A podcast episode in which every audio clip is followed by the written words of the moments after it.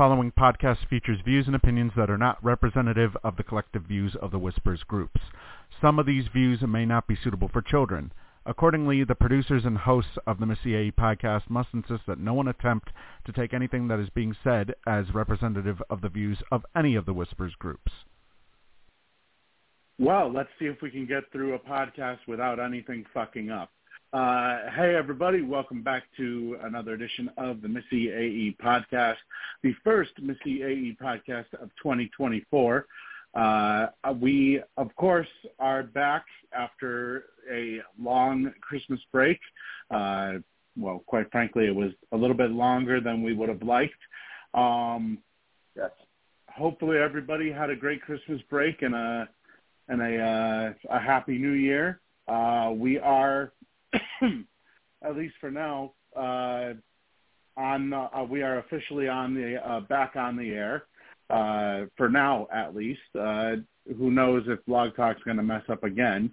Uh, matter of fact, I ended up looking at our last recording, and apparently, after weeks and weeks of uh, after after weeks and weeks of basically having it uh, get converted over to the servers. Apparently, only 35 minutes of our last show ended up even recording. So, Oh wow. uh, for for our listeners, uh, whether you're in Whispers or if you uh, if you're just subscribed to us on any of our uh, on any of our podcast outlets, uh, a big apology goes out uh, to you guys from the uh, Missy AE podcast staff. Uh, we were not expecting Blog Talk to be giving us the problems that they ended up giving us. Uh, hopefully, though, we should be back officially on the air uh, for the foreseeable future. And by the way, uh, apologies uh, in advance. I'm still kind of suffering a bit from a weeks long flu. Uh, and actually, it's it's probably a good thing that we didn't do these last two podcasts because uh, my voice literally sounded like it smoked a pack a million Marlboros. So uh, Wow. I even told I even told Alex last week. I said I have literally no voice. Like I I I would try to speak to Yeah. to my family or to some of my friends and I literally had no voice. So like Lou, even if even if you had a show last week, Lou, and I would have and I would have tried to call in, you wouldn't have Yeah. heard you you barely would have you barely would have been able to hear me. That's how bad it Yeah, was. That's, that's, you know, I mean, it's always bad to be sick, but it's especially worse to get back on Christmas. That makes it even worse. Yeah. Oh yeah, I mean I- that's that's what makes it even worse. I mean, were you the guy that told people on Lou's show that you just came from the doctor's office? Or No, that the the- other No, that was That was Steve Davidson. no that. Yeah, that was the Oh, that was the other one. No, I think I think I, I think I uh, Okay. I think I uh, I hung up uh, before he came on. I I believe. Um, Yeah. but anyways, uh, Maybe. we do have a That's lot. why we that's why I have a heard you for a little bit. Yeah. No, I was on for a little bit after you came after you came on, Diane. I was on for a little the bit, first hour but died. The first hour. yeah, That's why I heard him but after I came on, though. Yeah, you did. yeah. I Okay. I was on for a little bit. I was on for a little bit after you came on. Uh, Okay. But we do we do have a bunch uh, a bunch of stuff to get to tonight. Uh, I mean, quite frankly, we have like three weeks worth of stuff now. Uh, but you know, I kind of figure we should get off to the ta talking about the Major League Baseball takeover of the LA Dodgers. Uh, Oh, yeah. if- uh, and Huh? uh, for anybody that's wondering, we discussed this last uh, last podcast, but because that didn't record, uh, I kind of figure we should cover it again because there's Yeah. even more Dodgers news that has come up since Okay. then. Um, first, the Dodgers, the Dodgers, of course, we all know they signed uh, Shohei Ohtani to maybe the cheapest contract in MLB history, uh, which basically all of the money will be going to him after the contract is over. Uh, and if that wasn't bad enough, they decided, well, hell, we uh, can't have just one Japanese guy on our team. We need to have two. So let's bring in Yoshinobu Yamamoto on a 12-year, 300, 12 years, $325 million for a guy who has not pitched a single pitch in Major League Baseball. Yeah. And uh, actually, technically, the contract is 375 million because of the 50 million dollar posting fee that will go to uh, Yamamoto's Japanese team. And well, I heard of the posting fee. Well, they got they got to give uh, a team a team that signs a player coming out of Japan. They got to give their uh, the Japanese team a fee in order for that player to become eligible to sign a major league contract. So, Oh, okay. depending on depending on uh, on how big the contract is, uh, a certain percentage of that contract becomes the po- the the official posting fee, which would be basically tacked on to whatever contract is signed. okay. And I mean, Lou, let's just start right off here. You know, Yamamoto is perhaps one of the most talented pitchers in decades to emerge from Japan.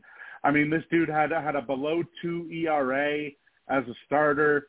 Uh, Yes. I mean, we we ran off his accolades uh, last podcast, and Yeah. I mean, for you know, uh, when when when if you if you go back to 2007 2008 when Daisuke Matsuzaka originally came over from Japan, everybody Yeah. thought that was the big deal. Then, of course, Shohei Ohtani comes over, and everybody thinks that's the big deal.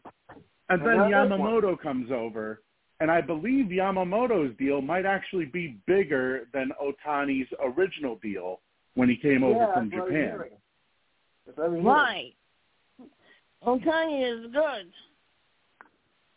It's hard to tell. Yeah, you know, but- 'cause you haven't you haven't seen what this guy does yet. I mean, he's playing in Japan. He hasn't played to our American style baseball, so you never. I mean, sure he could be another Yamamoto. He could be another Hideo Nomo or Deki Matsui. Sure, he could be, but it goes to be a flop too because you never know what's going to happen when you know you you uh, go through uncharted waters, as the case as the thing is.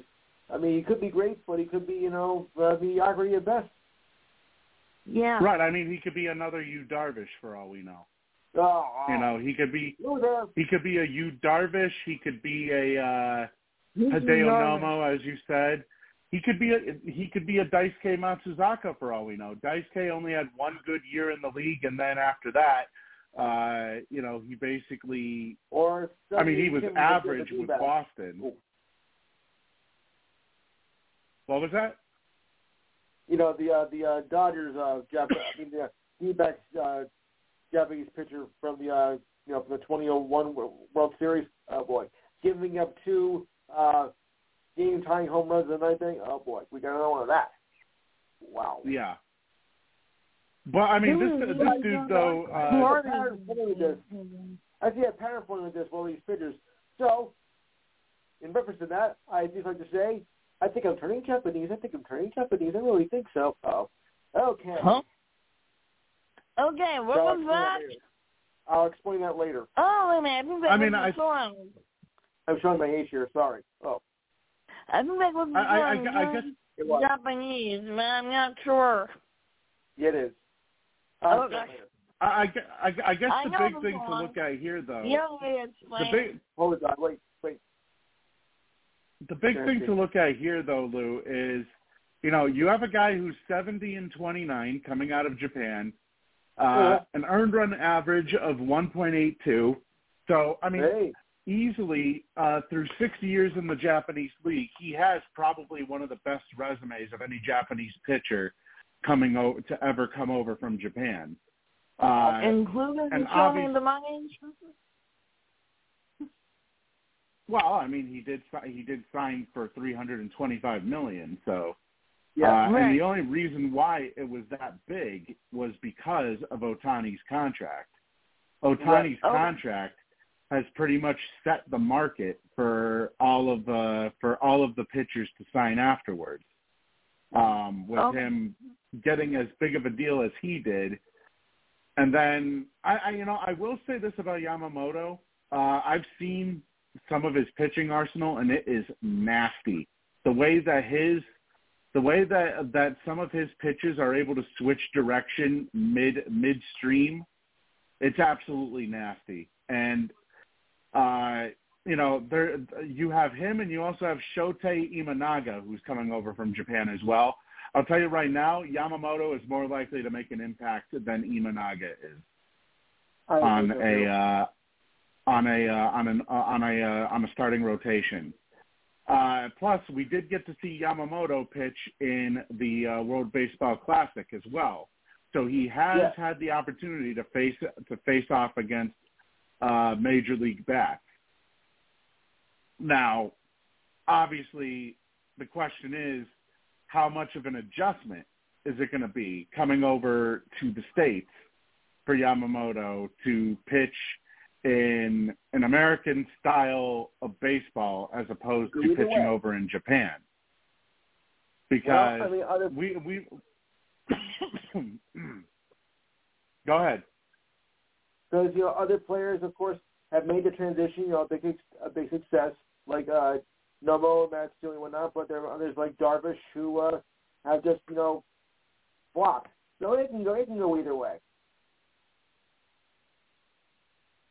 Yeah, you could even say uh you could even say Masahiro Tanaka had a uh had a Oh, yeah. good showing over in the states as well for uh for the Yankees, although for some reason after after about 6 years in the majors, he decided to go back over to Japan. I mean, it's not like he was struggling as a pitcher. You know, he No. was actually a pretty good starter for the Yankees. So uh I would say, you know, it, it's it's kind of surprising looking at Tanaka and deciding that he wanted to go back over to uh, go back over to Japan.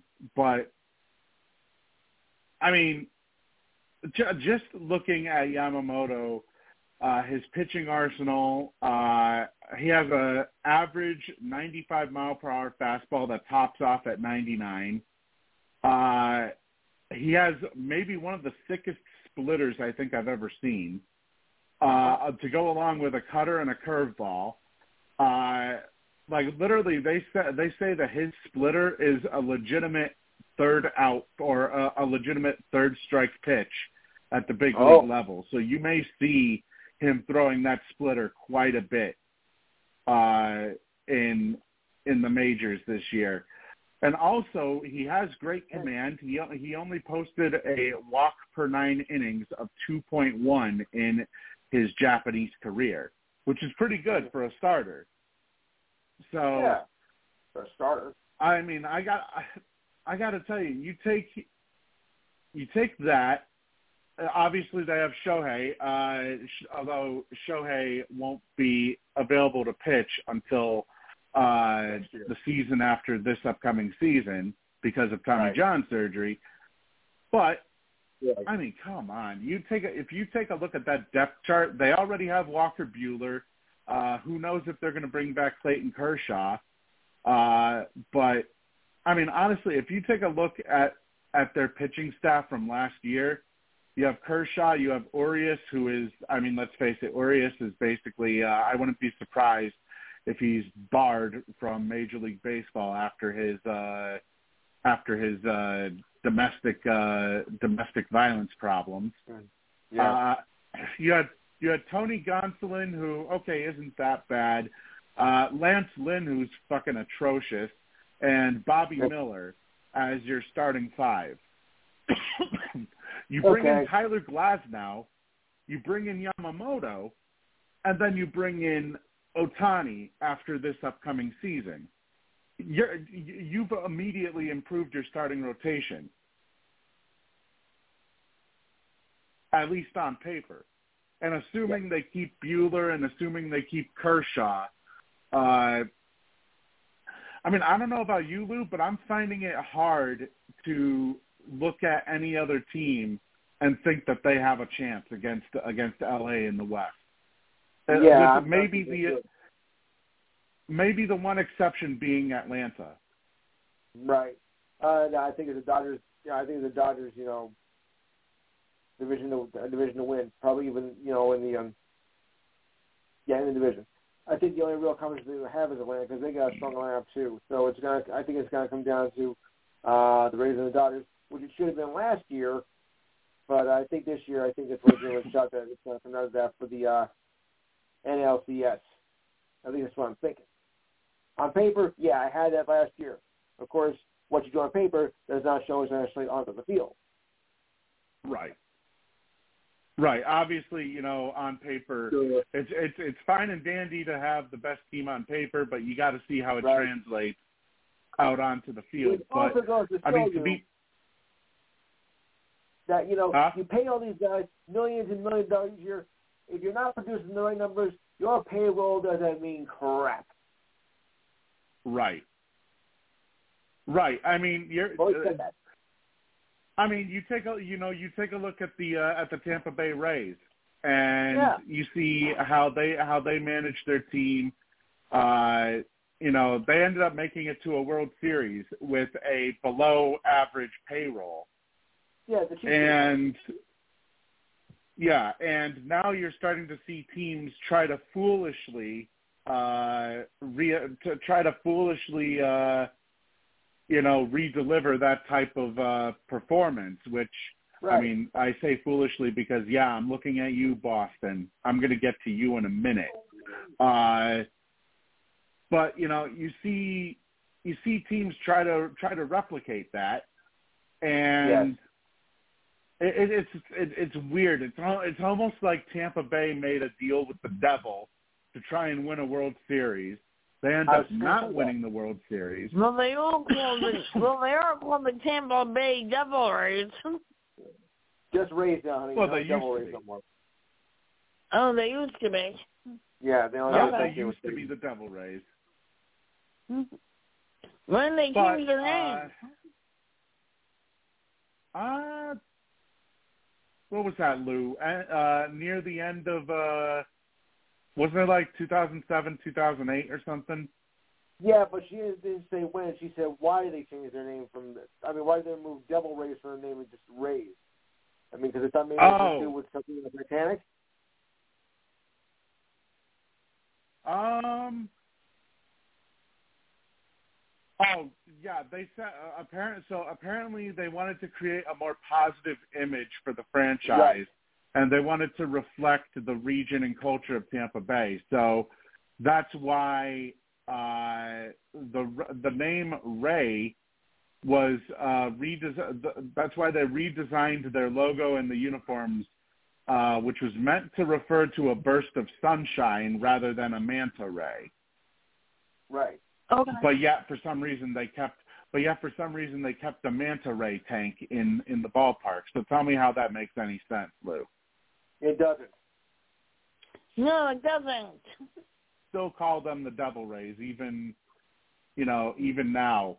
Uh, I mean, because they were, you know, they were the Devil Rays for years uh, since they had come into the league. So, but you know, I still think if you t- you take a look at teams that try to replicate that, and there's just absolutely no way that you can do that. You know, No, it's Tampa.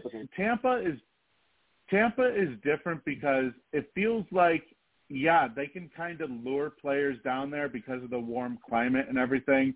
So maybe mm-hmm. players would be willing to take less money potentially to play down there. Right.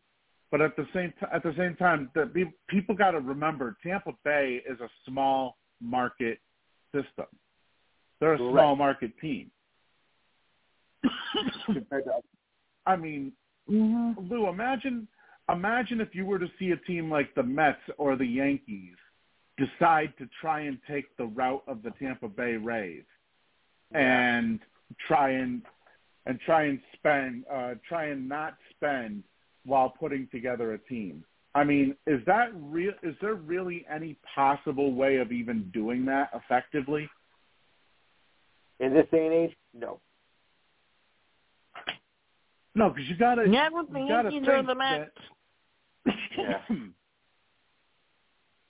Yeah, if you, I mean, if you're if you're the Yankees or the Mets, I mean, the Yankees, you know, you have a multi-billionaire uh, owner, uh, ownership family, I should say, not just an owner, a multi-billionaire ownership family that has been passed down from generation to generation, and they've been well known for spending money.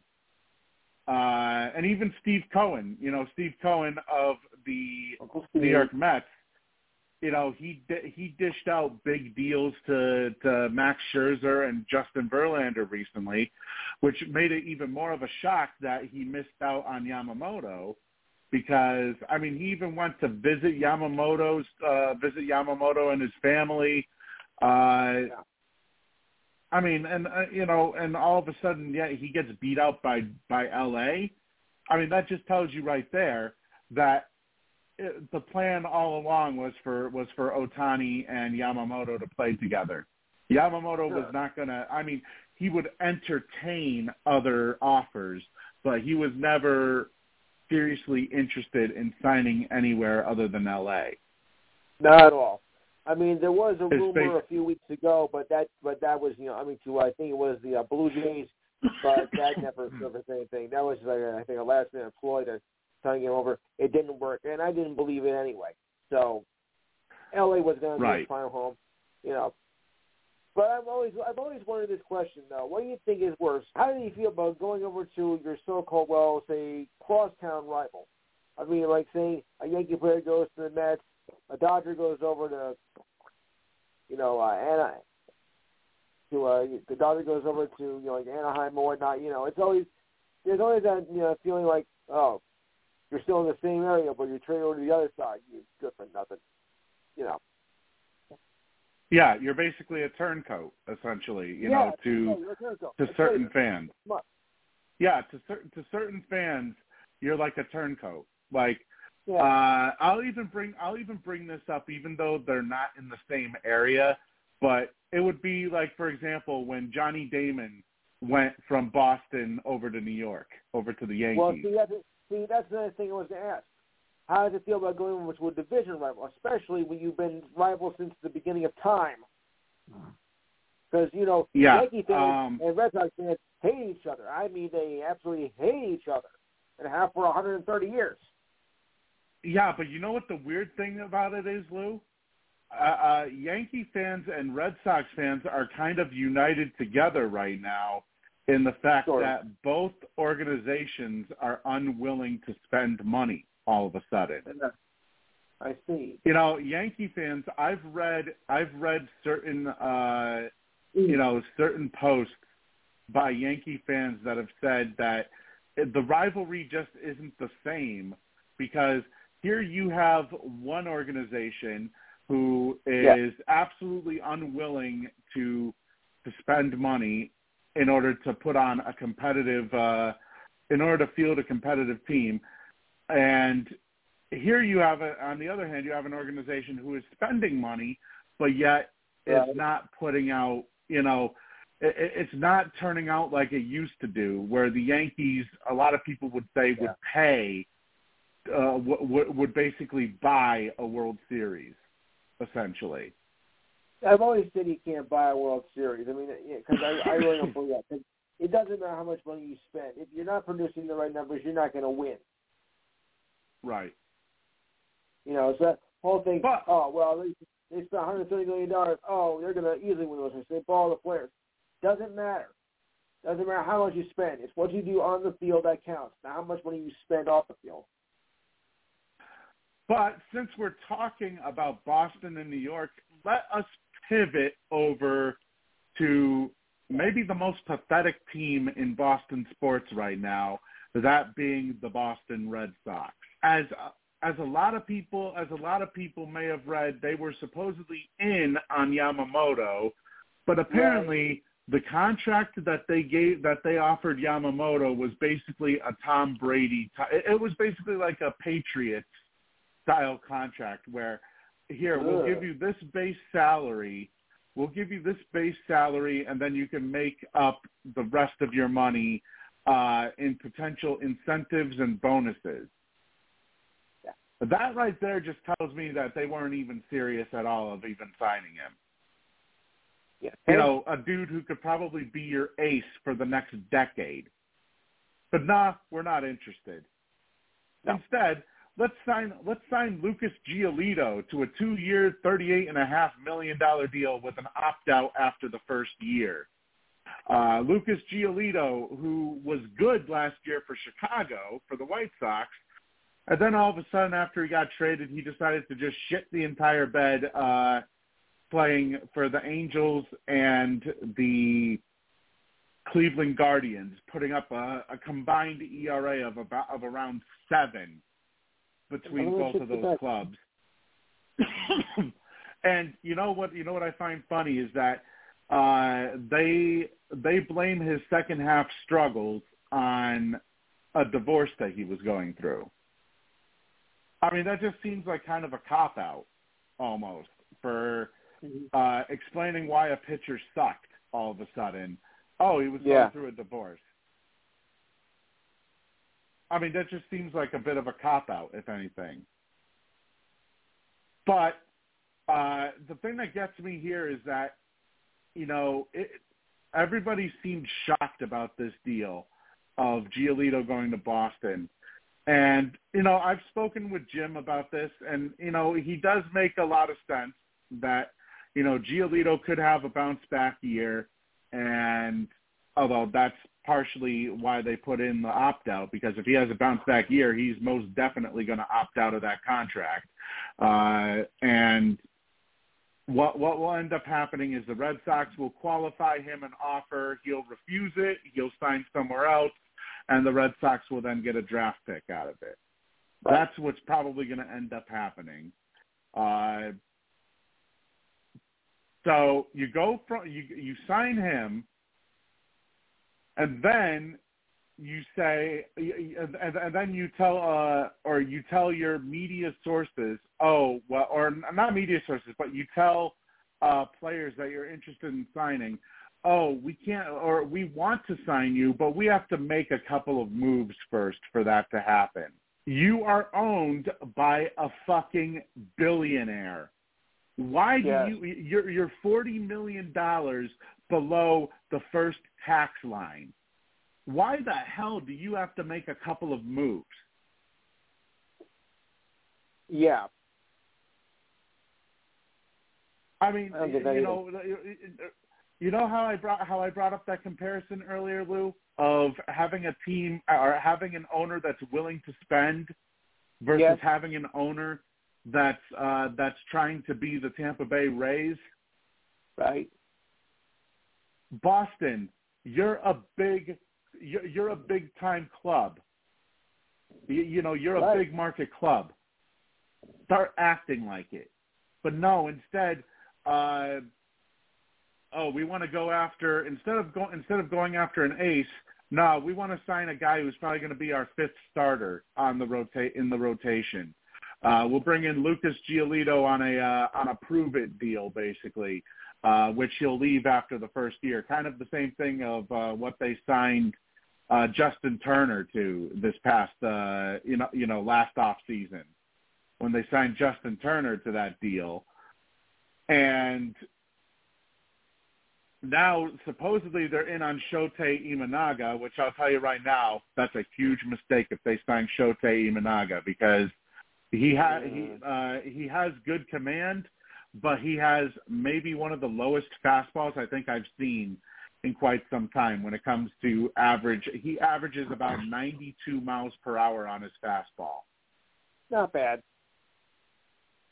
It's still low though. Yeah. It's, well, yeah, it's kind of low. and not to mention he got shell, he got shelled in in Japan by by right-handed hitting. Mhm. I mean, I'll, I'll tell you right now, it doesn't. It, and and yeah, this guy is going to be had for cheap. He's probably not going to exceed a hundred million dollars uh, for a contract.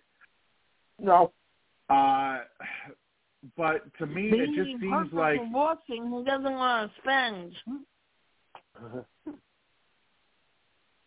You know, Diane, I don't really know. I don't Yeah. know why they don't want to spend. Uh, part of it, Yeah. is, part of it uh, is my, my my belief is that they want to go after Kylian Mbappe, who is the who is arguably the best soccer player out on the market right now. Uh, they want to try. They want to try and sign him for Liverpool. We're talking baseball. I'm I'm aware of You that, can't but I'm would uh, fit perfectly with the Red Sox because they he they don't want to think. yeah. But Diane, I'm trying I'm trying to tie that in here. Okay. I'm trying to tie it in. So, uh, uh, obviously, John Henry he owns not just the Boston Red Sox, but he owns Liverpool over in over in Europe for soccer. Yes. He owns the Pittsburgh Penguins in the NHL, and now Yes. he just agreed to a he just agreed to a deal to partially own the PGA Tour as well Oh yeah. for golf. Oh, that's So- okay. So I mean, this from from what if reports are to be believed, he is trying to sign or he wants to try and sign Kylian Mbappe to a huge contract over in Europe. Uh, you know, obviously he has the whole the whole golf stuff, and you know he's dealing with uh, with Pittsburgh as his newest acquisition uh, in terms of a sports team, and it, it's almost like it's almost like he has other obligations, and now Boston has become the redheaded stepchild of uh, of all of his uh, assets that he owns. And the reason why I say that is because you know you know I, I've always been I've always been a critic of Chaim Bloom on on this podcast. I've always been a critic of him. I've always said that Boston needs to get rid of him. Who is I Right. am issuing. Who is it? He's the former. He's the former president of baseball operations uh, for Boston, and he used to be Yes. a member of the front office for the Tampa Bay Rays before he came to Boston. I, I know. Right. I know he's. Not, I know he never listens to this podcast, but I do want to issue an apology to Chaim Bloom. I thought that you were the reason why we were why, why we sucked as a team. Now, after reports that came out this week, uh, I now know that you were a scapegoat. You were John Henry's scapegoat the entire time. After Uh. being, you try, you attempted to make a move to improve the team, but you were told by the owner, "Nope, you can't go over the two hundred and twenty-five million dollar limit that we've set for you." So Chaim Bloom, I'll give him credit for this. He he rebuilt the farm. He re, he rebuilt uh, you know the prospect depth uh, as good as he could. His big problem was he wasn't able to execute when it came to getting rid of contracts like the Chris Sale deal, which we'll talk about in a minute. Um, you know, like Chris Sale or any other deal, any other deals that Boston uh, could have potentially had at the trade deadline over these last two years, and Chaim Bloom never pulled the trigger. However,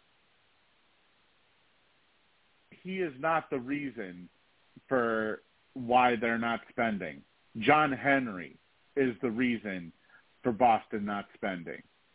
To give to to be a top of the line franchise Yeah. and you you basically hamstring you basically handicap your general manager by giving him a specific limit of 225 million dollars like oh you can't go over this you have to make sure you're under 225 million dollars how Right, the right. fuck are you how the fuck can you expect a general manager to succeed in that type of uh, in that type Oh, yeah. of environment. So that right there, Chaim Bloom, I apologize for any for any sort of criticism I have given you over the over the last few years because it it, it was not on you. I mean, yeah, failing to get Right. rid of Chris Sale, yeah, that was on you.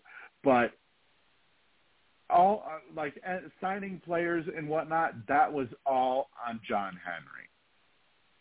Yeah. Uh, with that being said, uh, let, let's bring in Alex. Uh, Alex, welcome back to the show after after a long break uh, that we had. Uh, Happy New Year's, guys. I've been Happy talking.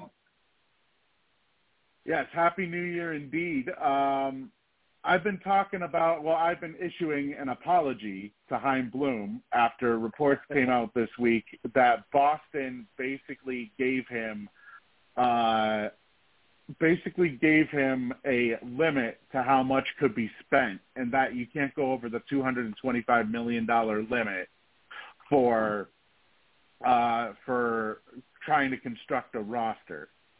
And Wow. we were all you know we were also talking about uh you know the difference between big market clubs like like New York and LA and compare them to small market teams like the Tampa Bay Rays and now how you have certain teams who are trying to replicate what Tampa Bay uh, did when they made when they made it to the World Series with a below average uh, payroll. Yeah. So I I mean, let's let's let's let's let's bring this over to you, Alex. What are your thoughts on the Boston Red Sox, a a big market team, trying to act like a small market team? It's like putting a, a governor, like a monitor so people can't speed a certain miles per hour on like a sports car. You know, the governor when you if a go kart or an ATV if you're growing up. I don't know if you guys ever messed around on one of those, but like where they can Yeah. only go a certain speed or a golf cart. I don't know. I always love stuff like that. So like it's almost like uh yeah, you can only drive 45 miles an hour, but you're driving a Ferrari. They used to be in the fast lane. Like the the Red Sox are a brilliant, brilliant, beautiful sports car, and the guy given the keys to the car, and he's not allowed to drive uh past the grannies. Like he has to drive in the slow lane on. on yeah, interstate. yeah, it doesn't make a lot It makes sense. no sense. Hopefully that analogy finally made sense. But no, it's just like he's given the keys to a beautiful machine and uh once proud machine, one of the best around, and uh he can't even keep up with the big dogs who are spending over like outspending them hand over fist. And then you brought up an interesting point on Facebook this week about Yoshida. Now, imagine the one year deal, one year into a really good contract with an awesome player from uh from overseas. Now they're they're he, they put Yoshida, an awesome player from overseas that they just signed to a long term deal on the trade block. So I didn't even think about that until you Right. mentioned Steve. That sends a terrible message to Yeah. other free agents. Oh, they can we can sign a good contract with them, and then they're going to want to trade us right away. So it's terrible PR. It's another black eye on them. Like it makes them look bad to the the free agents out there. It's a you know pro sports is the players talk to each other. The reputation gets around. If an owner or a GM or a coach is unpopular or not paying money, players know about it. So they're like crossing uh, Boston off their Christmas list, off their free agent list, uh, when they're shopping around for a new team in a couple summers. So the long-term effects, I mean, it's already you're already seeing it right now. They're shedding salary from Chris Sale. I think he's kind of shot, so I don't mind that move because he really hasn't looked good. I mean, brilliant pitcher, but I think he's at the end of the road. But but the other deals they've made are just yeah. Now it makes sense. Bloom's the the, the GM is not even really allowed to spend a lot of the money. So it's just Boston owners, extremely cheap. That's the bottom line. Yeah. Yeah, and, and speaking of speaking of that Chris Sale deal, go, go ahead, Lou. Like I just said, the cheapskate plan. Right. Yeah, exactly. Exactly. That's basically all that Boston has penny. become now uh, under John Henry. Uh, but you know, but you know though, you know though, he he's uh he wants to uh oh build uh he wants to build all this real estate around Fenway Park though. Yeah, you have the money to fucking build real estate all around Fenway Park, but you don't have the money to put a competitive team out there. That's where his interests are right now. That's where That makes yeah, that's- no that's where he's sense saving his wealth. whatsoever. No. Yeah. So someone else should be able to be owner. It's it's, it's a real shot, a real slap in the face to the the fan base and then the players too. They're going to want to jump ship. They don't want to be a 500 team uh, playing Fenway Park. It's such a great stadium with great fans. It's such a disservice to the Boston faithful. Right. And uh, speaking of the Chris Sale deal, uh, like you mentioned, Alex, uh, the Atlanta Braves they acquired Chris Sale from the Boston Red Sox and cash considerations, might I add. Boston will be paying seventeen million dollars of Chris Wow. Sale's remaining 27.5 million uh, on Oh, the final year of his Red Sox deal.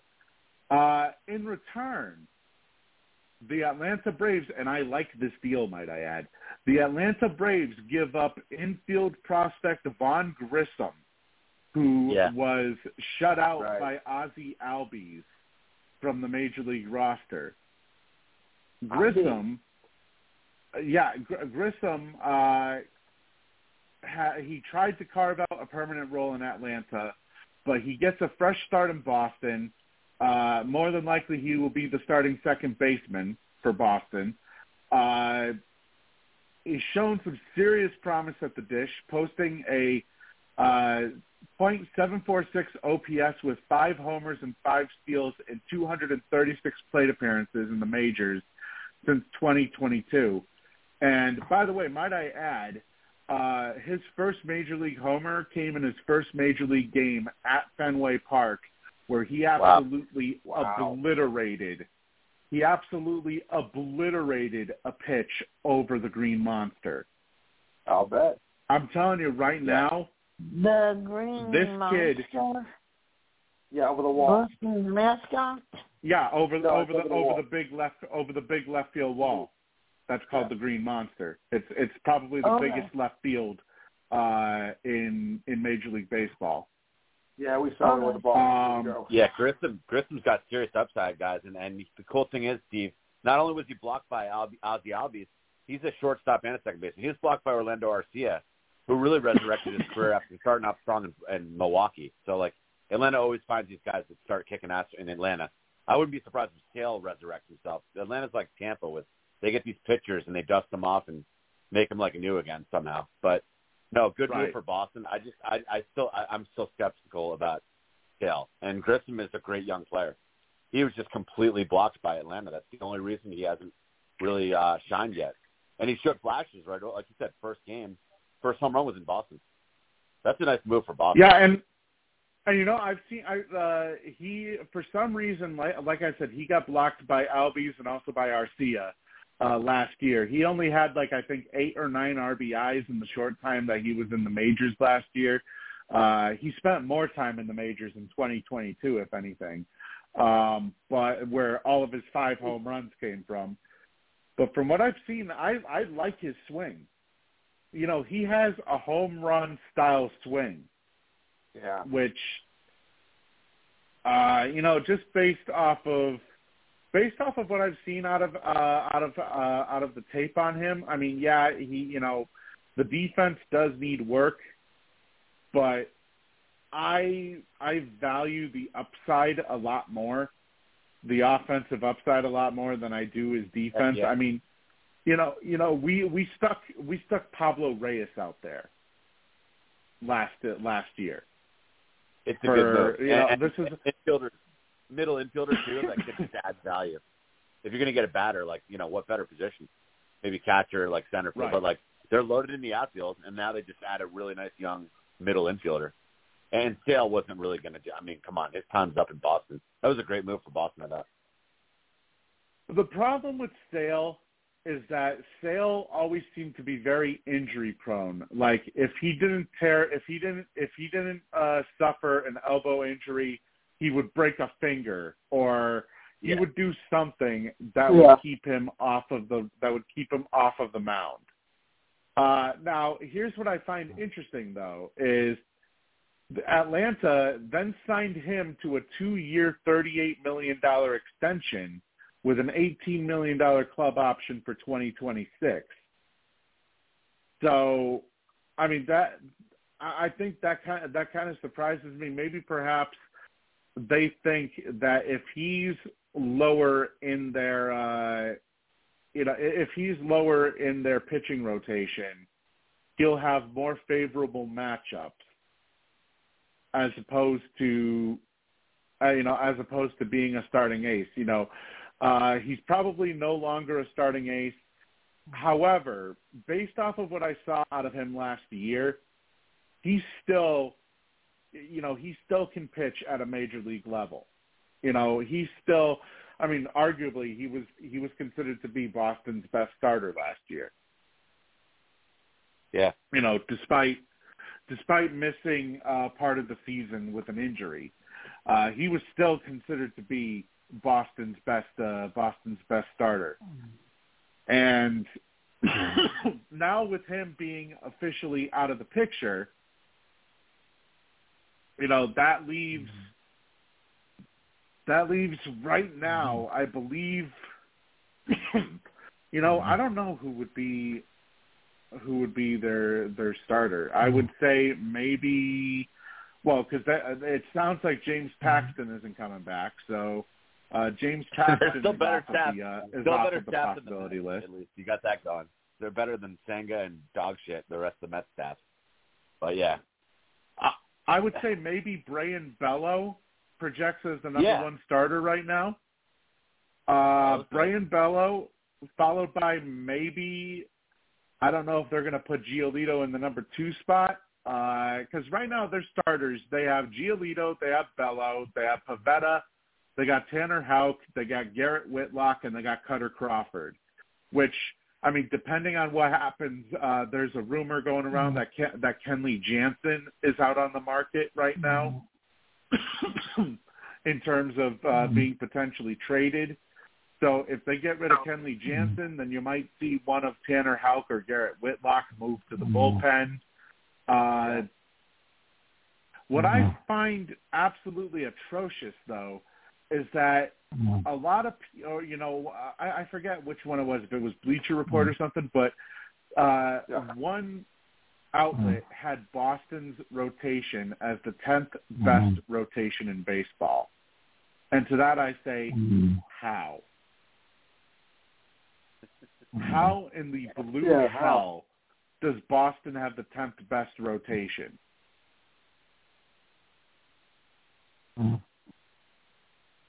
I just don't see it. No. got to take with a grain And now salt with too. that- Bleacher Report, you know, might be a college kid sitting around in the mm-hmm. storm writing that on Bleacher Report, but still, yeah, Right. anyone who says that, Possibly. I mean, Bello's really good upside. He'd be like my home starter for the mm-hmm. o- opening day for Boston. You know, give the fans that youthful injection. He's kind of like the young gun for them. Uh, but if, if Giolito pitches really well, he's been so erratic though. But yeah, I mean, if if Bello and Giolito are really good, the other guys you mm-hmm. mentioned are all pretty solid. B B plus type pitchers. You know, it's not a mm-hmm. it's not a terrible staff. I don't know if it's a top ten No. staff. Mm-hmm. I don't think it's a top Um, ten staff. It's not a middle- terrible middle of the staff, pack. but Middle of the middle Yeah, of the but pack, top like you know, like like like top league 10, average. I I don't would say think maybe. so. No, I don't think Yeah. so. I'd, I'd say like you know pretty average. I mean, I I, I can't can't name them off the top of my head, but like I, I would I would definitely bet that there's nine, ten, twelve better staffs. They'd probably be like middle of the MLB. It's a pretty good group. I mean, easily bad. your top three, your top three starters on this rotation right now are Brayan Bello, Pivetta, and Lucas Giolito. Now that all depends on what Giolito we're gonna get. We're gonna get. Are we gonna get the? uh Are we gonna get the Lucas Giolito from? From the. uh you know, are we going to get him from the White Sox or are we going to get him uh, from the Angels slash uh, slash Guardians? Well, that's Yeah, it's a stupid risky move. You know, when no one knows. Yeah, it's it's definitely a it's a big it's a big question mark, essentially. Mm-hmm. And where you know what type of you know what what version of Lucas Giolito is Boston going to mm-hmm. get? Because if he's the White Sox version of Giolito, mm-hmm. then in my opinion, you know Boston's all set. Because you know, Giolito in Chicago was still considered to be, and uh, you know he he was considered to be borderline elite essentially for that Chicago rotation. So, you know, I do think I do think it, it remains to be seen uh, what's going to happen, in particular, to when it comes to Boston's rotation. But just the one thing, just the one thing I've no, I've noticed though is it seems like Boston, out of everybody, you know, everybody they've been interested in, it almost it almost seems it almost seems like Boston yeah. is always going in a different direction, so to speak. Like well, it's on the Paxton, they've lost, Wacha, Corey Kluber. You've noticed a theme there. All like one-year deals, like older oh. guys that are like reclamation projects they got to start building those younger arms like Bello and Crawford. You know what I mean? The one the one year guys, it's like you're moving in quick. You're not really moving forward. You're just like standing still with one year deals like that. You know, build build some young arms up. It's easier said than done, but I think they're on the right path with like Bello and Crawford. I like Tanner Houck a lot. What do you think of him? He's got a live arm. Just yeah. let him be a starter for a full year and let him grow. Yeah, you know, I've always said this. I've I've said this from the beginning, uh, ever since they brought him into the majors. Let the kid pitch. Uh, right. For for his entire first year, Cora was afraid of having him go to five innings or having him go past five innings, even regardless of his pitch count. It's like let the kid pitch. You're not going to you're not going to really know what you're going to have in him unless you know you actually allow him to showcase his talent. Yeah. And they kept moving him so, back into the bullpen, back and forth, yo-yo. I mean, the kid messes with the guy's mentality. Let him be a starter and just keep him there, and don't pull him after four innings if he's struggling. Right. Especially after four innings. The guy's like I don't know a ton about how, but I know but this much. The guy's like six foot six and throws filthy heat. Like let him be a starter for a full season and don't don't touch him. Just let him be. Let him let him pitch. You know what the pr- you know what the problem is, and they're doing this now with Whitlock too. They're basically ter- they're basically doing the whole Daniel Bard thing with the two of them. If anybody remembers Daniel Bard in Boston, yes. I have uh, no idea who he is. Well, he was he was he was a former pitcher for the Boston Red Sox, uh, who yep. you know ever since ever since he came back into the league with Colorado, he's been lighting it lighting it up in Colorado's bullpen. But uh, he originally came into the league with the Boston Red Sox. Uh, I believe it was as a reliever, or no, he he was drafted as a starting pitcher uh, he started off his career, his uh, his professional career, as a starter, and then they decided to switch him to the bullpen because he had problems as a starter. Then he started putting up huge numbers as a uh, as a reliever. He gets called up to Boston, has you know he he has spectacular numbers out of the bullpen, and then all of a sudden they decide to do that that whole bullshit of oh well he was great as a, as a bullpen uh, as a bullpen pitcher. Let's ha- let's let's switch him over to being a starter. And then he ended up uh, after they switched him over to a starter he ended up sucking again going five and six with a 5.24 ERA and then oh, after right. after continuing switching him back and forth back and forth he then got optioned to Pawtucket uh, before ultimately being taken off of the 40-man roster entirely. And then Ridiculous. he got designated Ridiculous, for like assignment not... in in 2013. Like they basically ruined his career. It's like developmental or like whatever coaching, like malpractice, like just messing the guy up.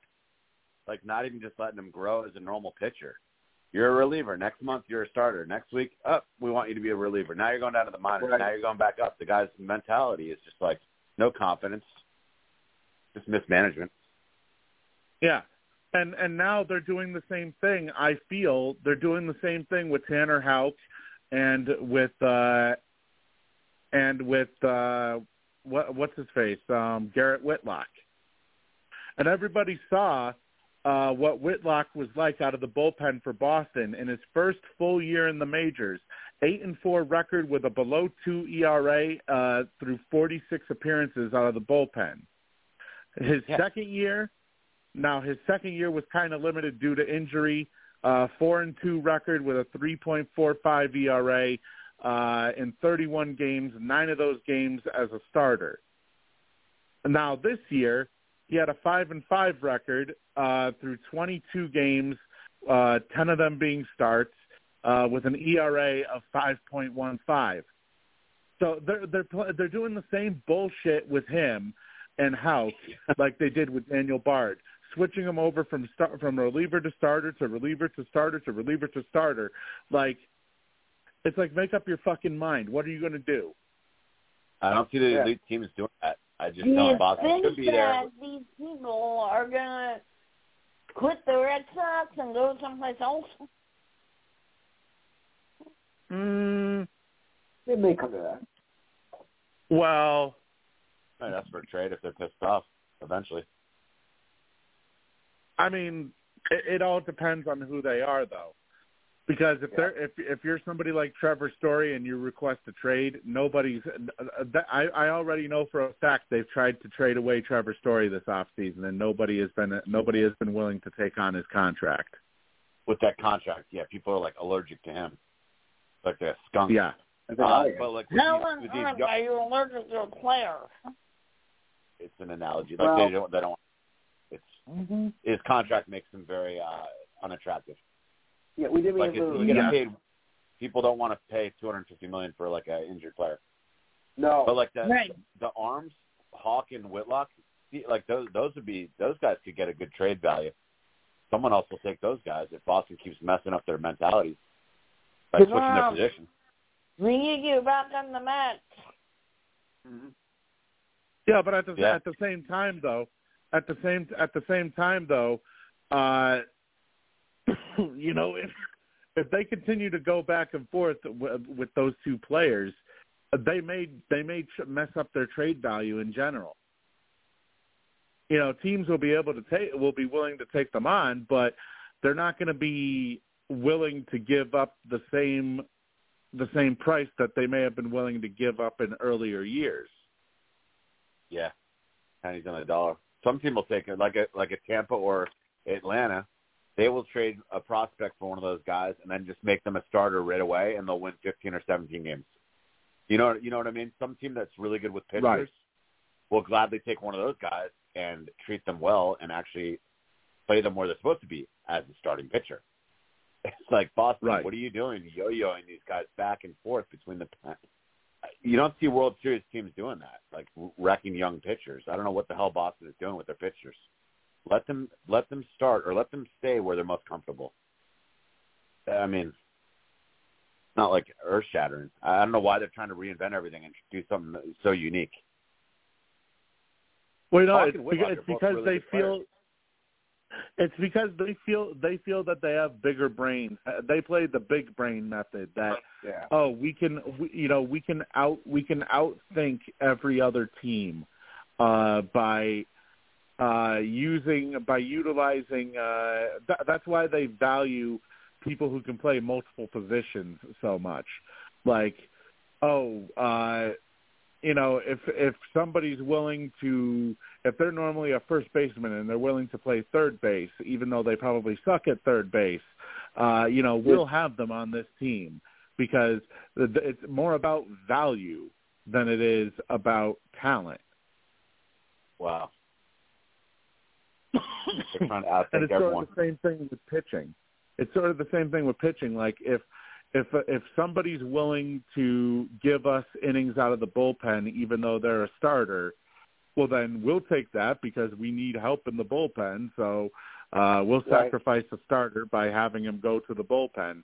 Kind of like what they did with Nick Pivetta, where they There's they there's had too many Oh, starters. yeah.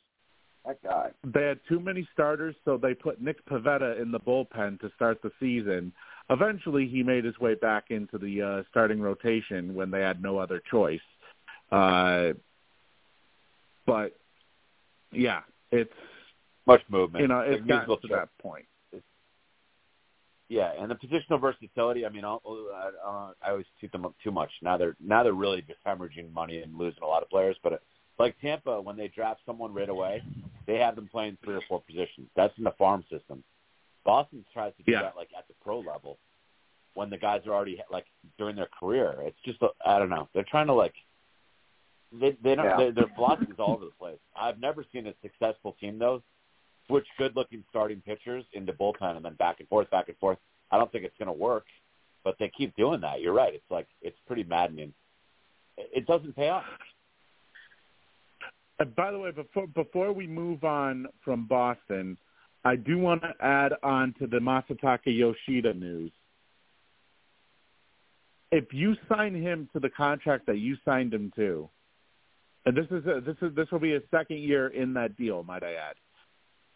And if you have him in his first year hitting 289 with 15 homers and 72 RBIs, I would say that's a pretty good first year for uh, for a rookie coming out of Japan. Yeah, awesome. Really good player. And now you want to get rid of him because of the fact that oh he has such a huge contract. Well, why did you even sign him in the first place? One year into it, and he's kicking ass. Let's get rid of him quickly. Makes no sense. Yeah. Like the Brewers uh, relocated. I mean, small market and a big, small market mentality in a big city. Just because of this owner, it's it's really disaster. It's not fair. Yeah, it's pathetic. And that's why that's why during the winter weekend that Boston uh holds every winter, they hold a uh they hold a uh, a thing called Winter Weekend where they where fans get a chance to meet the players and uh, usually they do a town hall uh where they interview members of Red Sox management uh about the upcoming season they canceled the town hall for this year after management Wow. got relentlessly booed last year by the by the fans. That's embar- embarrassing. I mean, John Henry doesn't care anyways. John John Henry he he basically sits there like a uh, like a rotting carcass, essentially at this point. Weekend at Bernie's. I mean, one and two. Like He's like weekend, weekend at Bernie's. He's just a mannequin. He's just a string, a a puppet on a string. Yeah, you're right. Exactly. He's on a yacht somewhere. He, he can he can give two shits. He's on a yacht somewhere, hanging out. He doesn't care about the fans.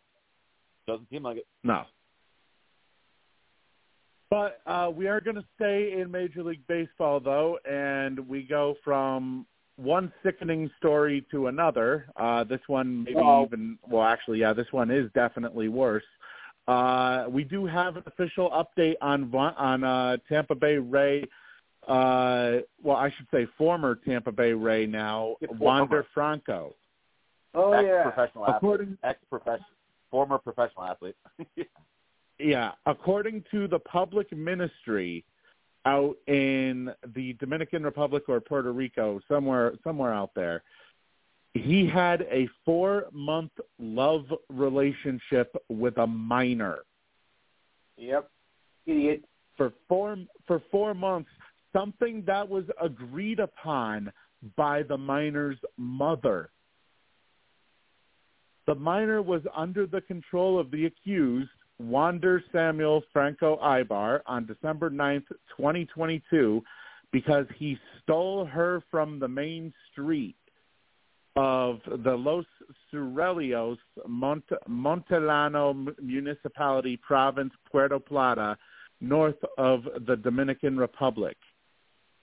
The prosecution revealed that he abducted the 14-year-old minor for a period of two days where he had sexual relations with the teenager with whom he had a relationship of courtship for a period of four months. The document also revealed that said relationship was consented to by the accused uh, Martha Vanessa Chevalier Almonte, who is the mother of the teenager, which is something that violated Dominican laws. Uh, upon those that were confiscated from the mother, eight cell phones and a piece of land. God. The money, the money that uh, that was given to her from Franco was used to make various investments.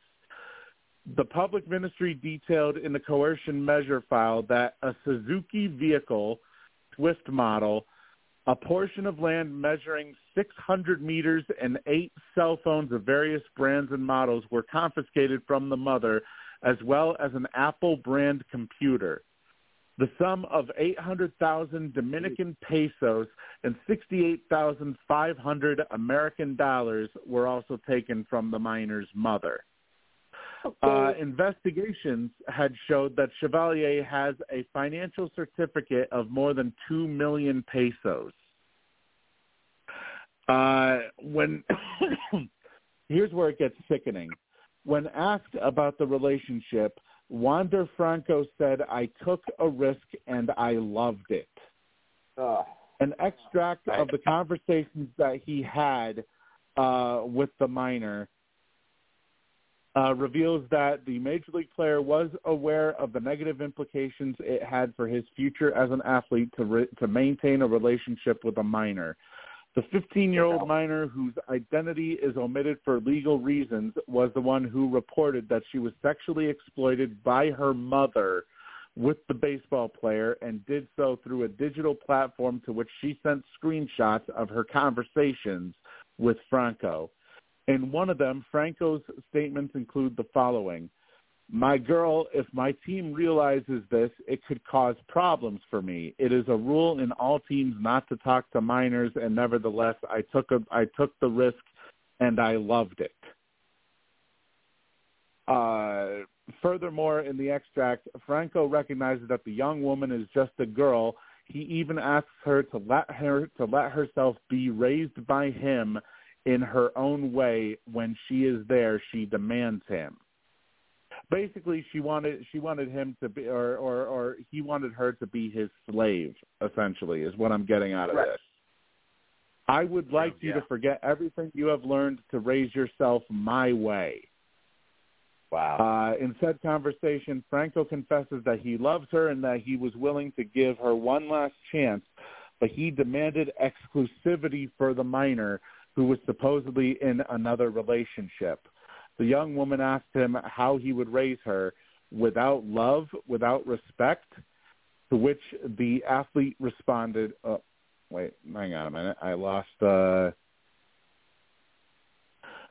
I lost my uh my place here. Uh to which the athlete responded there was more to it but you but you're just a girl and you don't know how to get along with me. That's why you failed.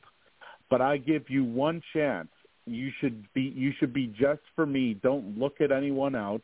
I know you've been with someone else, but no one will know how to use you the way I want and give you. In her interaction with the digital medium, the young woman justified why she was motivated to denounce the relationship she had with the illegal consent of her mother uh, by saying, he used me, and as you saw in the messages, he bribed me a lot, and they took me out of school I was in, out of the school I was in because of him. As they say, they have damaged my life, and he hasn't even tried to fix it. Uh, I just got to this fucking guy.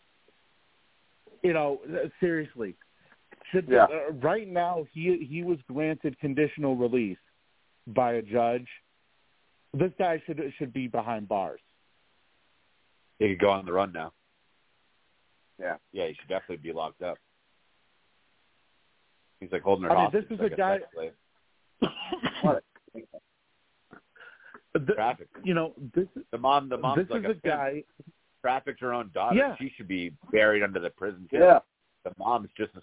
I mean, uh, yeah, they're both equally demonic. Uh, both should be buried under the prison. Both culpable. Both should definitely Oh, be yeah. in prison. Oh yeah, uh, I should add, by the way, that the mother is still detained as of now. Good. Good. What a terrible story. But- God. Yeah. I mean, the, you know, right now, if I was Tampa, if I was Tampa Bay, I'd be, I'd be fine, I'd be filing with the, uh with the league to get ourselves out of his, out of this guy's contract. Pretty sure it's their biggest contract ever. Yeah. Oh, absolutely. They should be able to avoid that. There's a hundred. I read it was what ten or eleven years, 182 million, which is like you know 80 billion for Tampa dollars. It's by far the biggest contract they ever doled out, and this happens. Yeah. So, nuts. oh, and there's more. There, there's more also as well. Um, so it says that uh, the judge said Franco is allowed to leave the Dominican Republic, but must return once a month to meet with authorities.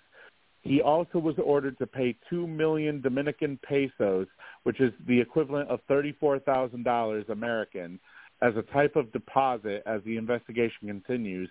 Authorities accused Franco of taking the minor away from her home in Puerto Plata and having a four-month relationship with her with consent from the girl's mother.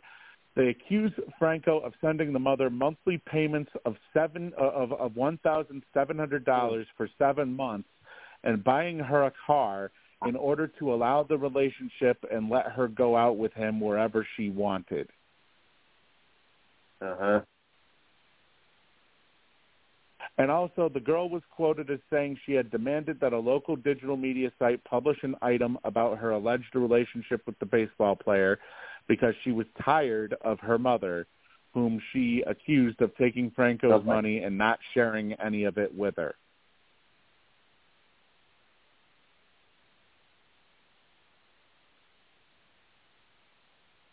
That right there, I mean, it's it's bad enough that you know it- it's it- it's ba- it's bad enough that uh that this is happening to a 15 year old girl.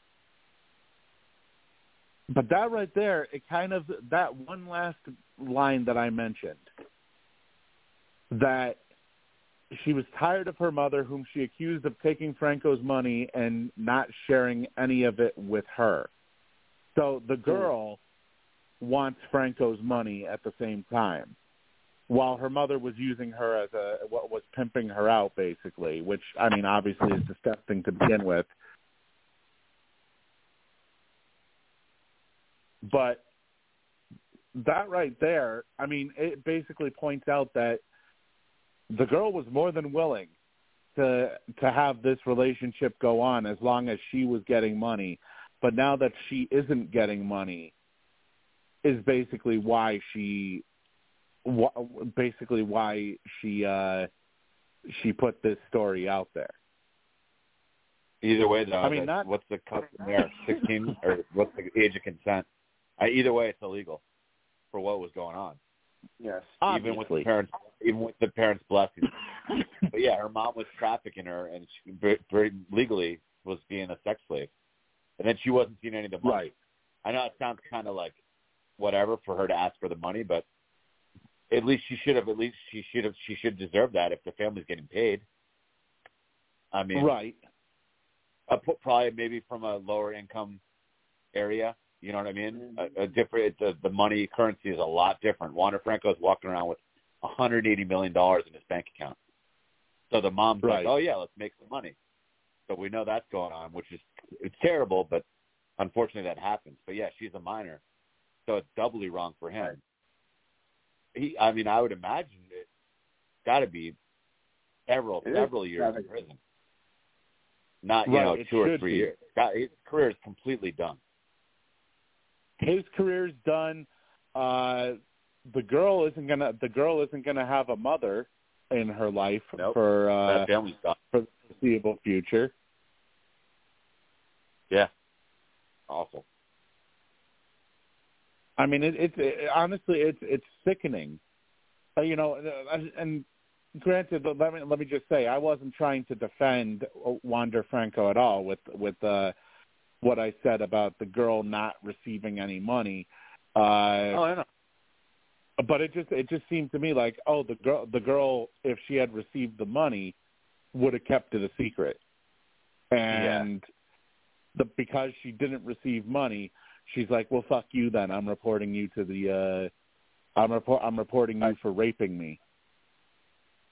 and it's like Wander. Either way, it looks he is a, to, a, complete piece of uh, crap and a total dirtbag. You'd think he'd be he'd have one iota of intelligence, at least a little bit, to try to try to conceal this terrible act and at least pay the girl directly. He's like going right. around her back, paying the mom.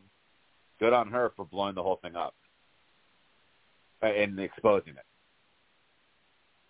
Right, but at the same time, at the same time, this is just my opinion, but it just it I think it speaks more to her morals that because she wasn't getting any money for it, that's the yeah, only reason why she reported him. Yeah, it's tricky because I mean, a lot of trafficking. You, it's it's so horrendous to even talk about it, but we all know the facts. Like, there's people all over the world that get flown out and never see their families again, and yeah. they're literally going from motel to motel in like Florida and then Ohio, then uh, then Mississippi, and you know what I mean? This was right. like an arranged. Here's a lot of money for the family, and it seems somewhat like she was interested in him. Wow, pro player, like one guy, you know. So it's not your typical, really, really horrific trafficking where the people, would, would the only money's going to some random pimp who's a piece of, you know, felon on the run from future from the law. This is kind of unique. It's, but he was literally just paying the mom. The mom was the pimp it makes it probably maybe right. more disgusting, more deplorable. It's terrible. I mean, it's, it's like she was a piece of property. Just awful. Basically, that's a, that's a really what it. Uh, that's really what it seems like. I mean, Lou, what are, Lou, what are your what are your thoughts on uh, on this whole developing situation as we as we start to start to uncover more about about Wander Franco? what an idiot. I mean, this this is you know, the idiot of the month right here. Involved Involving a minor, first of all, and then, it, you know, and then she gets in all this kind of crap. I mean, really, seriously, what what is in his right mind to do that with a 15 year old? Much less, you know, anybody. I mean, shouldn't do it to anyone like anyone like that at all. But a minor, this guy, this guy, this guy is just a sicko, just complete a complete sicko. I mean, I never thought he was a player, but now he's even more of a sick human being. Ugh. And not just not just that, but it's like you have a whole big league career in front of you. You did and, have one. You, well, yeah, but what I'm what I'm what I'm saying is though is that you have a whole big league career in front of you, and you decide to just throw it all away. Right you decide to throw it all away because of the fact that you're a fucking pervert. And his and his he buried himself. He dug his own grave. He dug his own ditch with his own shovel. Was were his, the text messages and those words. I'm, it's worth taking a risk. Like talk about talk about Not proving your own guilt. You know, he just he totally buried himself with what he wrote to her. Uh, it's yeah, a risk right. worth taking. He's he's he's admitting his guilt. I mean, everyone can see that. Ray Charles can see that. The guy's totally screwed. He's done. That's what, he's, that's he's what guilty. Actually, in the Iron God said even Stevie Wonder could say that, but you're on the right track. Yeah, yeah, Lou. Yep. Right. Yeah, yeah, exactly. I wish. Oh. okay. Still, still though, it's very, it's it's it's fucking disgusting. Just just looking it at is.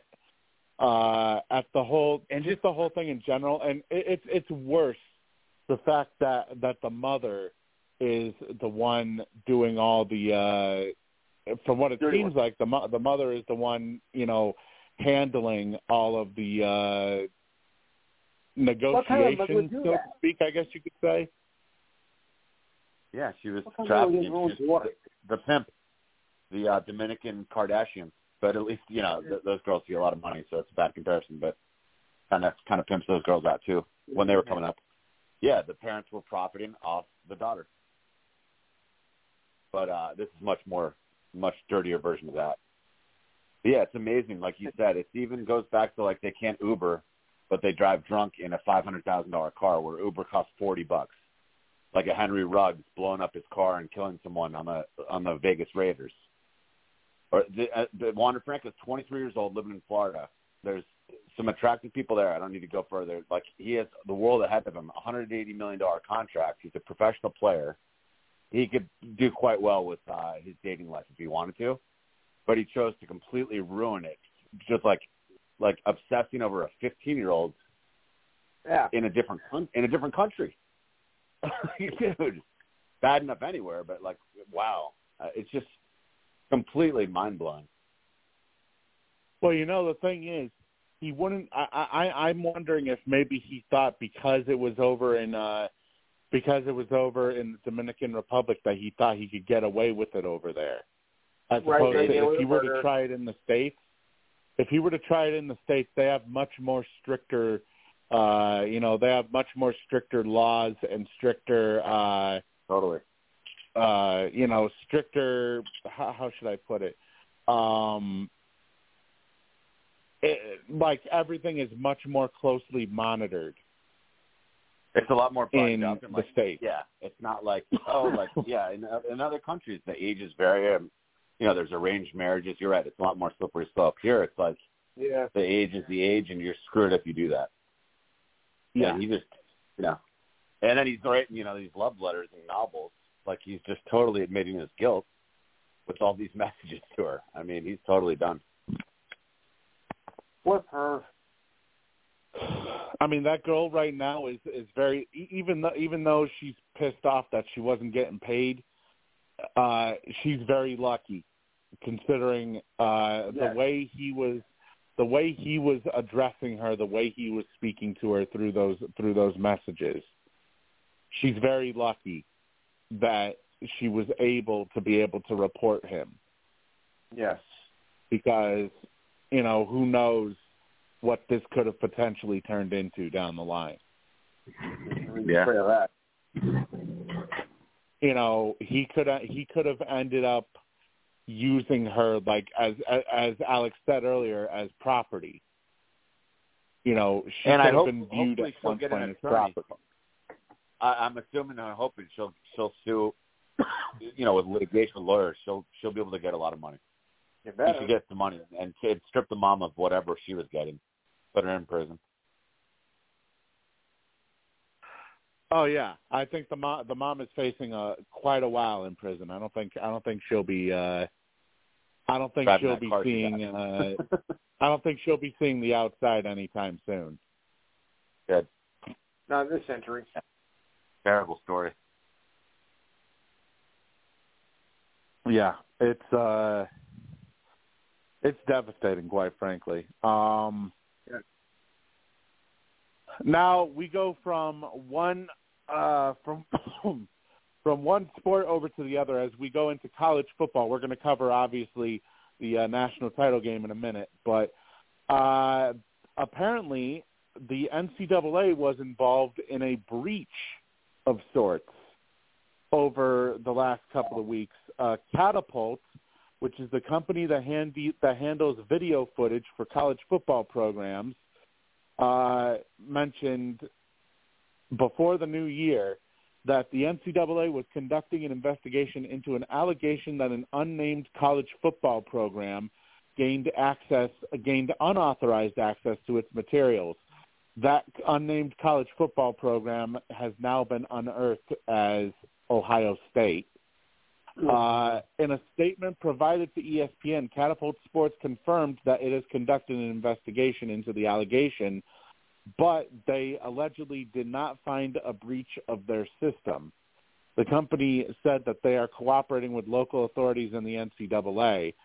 Uh, the Big Ten, meanwhile, was not alerted of any investigation by the NCAA or Catapult involving any of its member schools. Uh, Right. Catapult provides software to college football teams that is used to share practice film and video clips to coaches and players to study. Uh, the investigation was launched after an unnamed football program, Ohio State, was accused of accessing video from other programs. A Michigan spokesperson said that it is not being accused of the allegation and believed it was one of the schools targeted in the breach. What a shock. Right. Uh, Michigan had Yeah. shut down access to their cloud and video through Catapult in early November to prevent any unauthorized access to its film.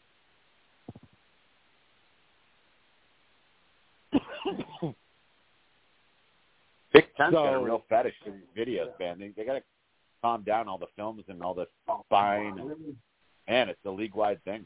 Who's next? Iowa's going to get caught, or one of these other schools? Jesus. That's a good question. I mean, you know, you got you you you kind of you kind of have to wonder, you know, how much further uh of a level are they gonna are they gonna go? You know, when it comes to uh when it comes to certain teams or certain universities attempting this. I mean, I don't think anybody is shocked at the fact that it was Ohio State this time. Yeah. Yeah. but and you know this isn't the first time obviously that Michigan was potentially involved because you know we all know about the allegations uh surrounding Jim Harbaugh earlier this season.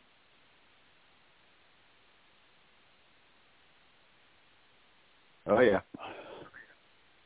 So I mean, yeah, that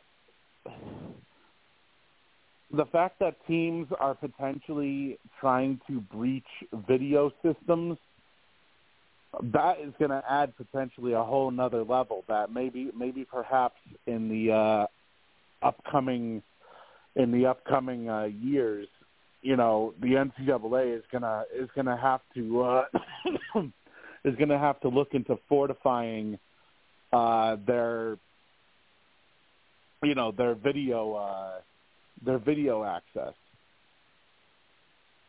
Absolutely. A lot of cheating going on. Oh yeah. big time.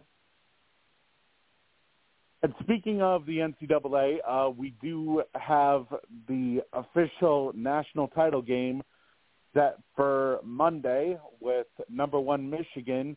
It's a Yes. battle of undefeateds, actually. Uh, number one Michigan takes on number two Washington. Uh, and obviously, I talked about this earlier on Lou's show earlier today.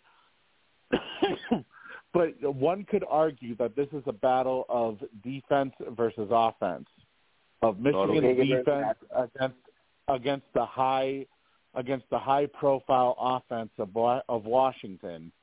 And I mean, they got Michael Penix, who ha who who is a legitimate NFL arm.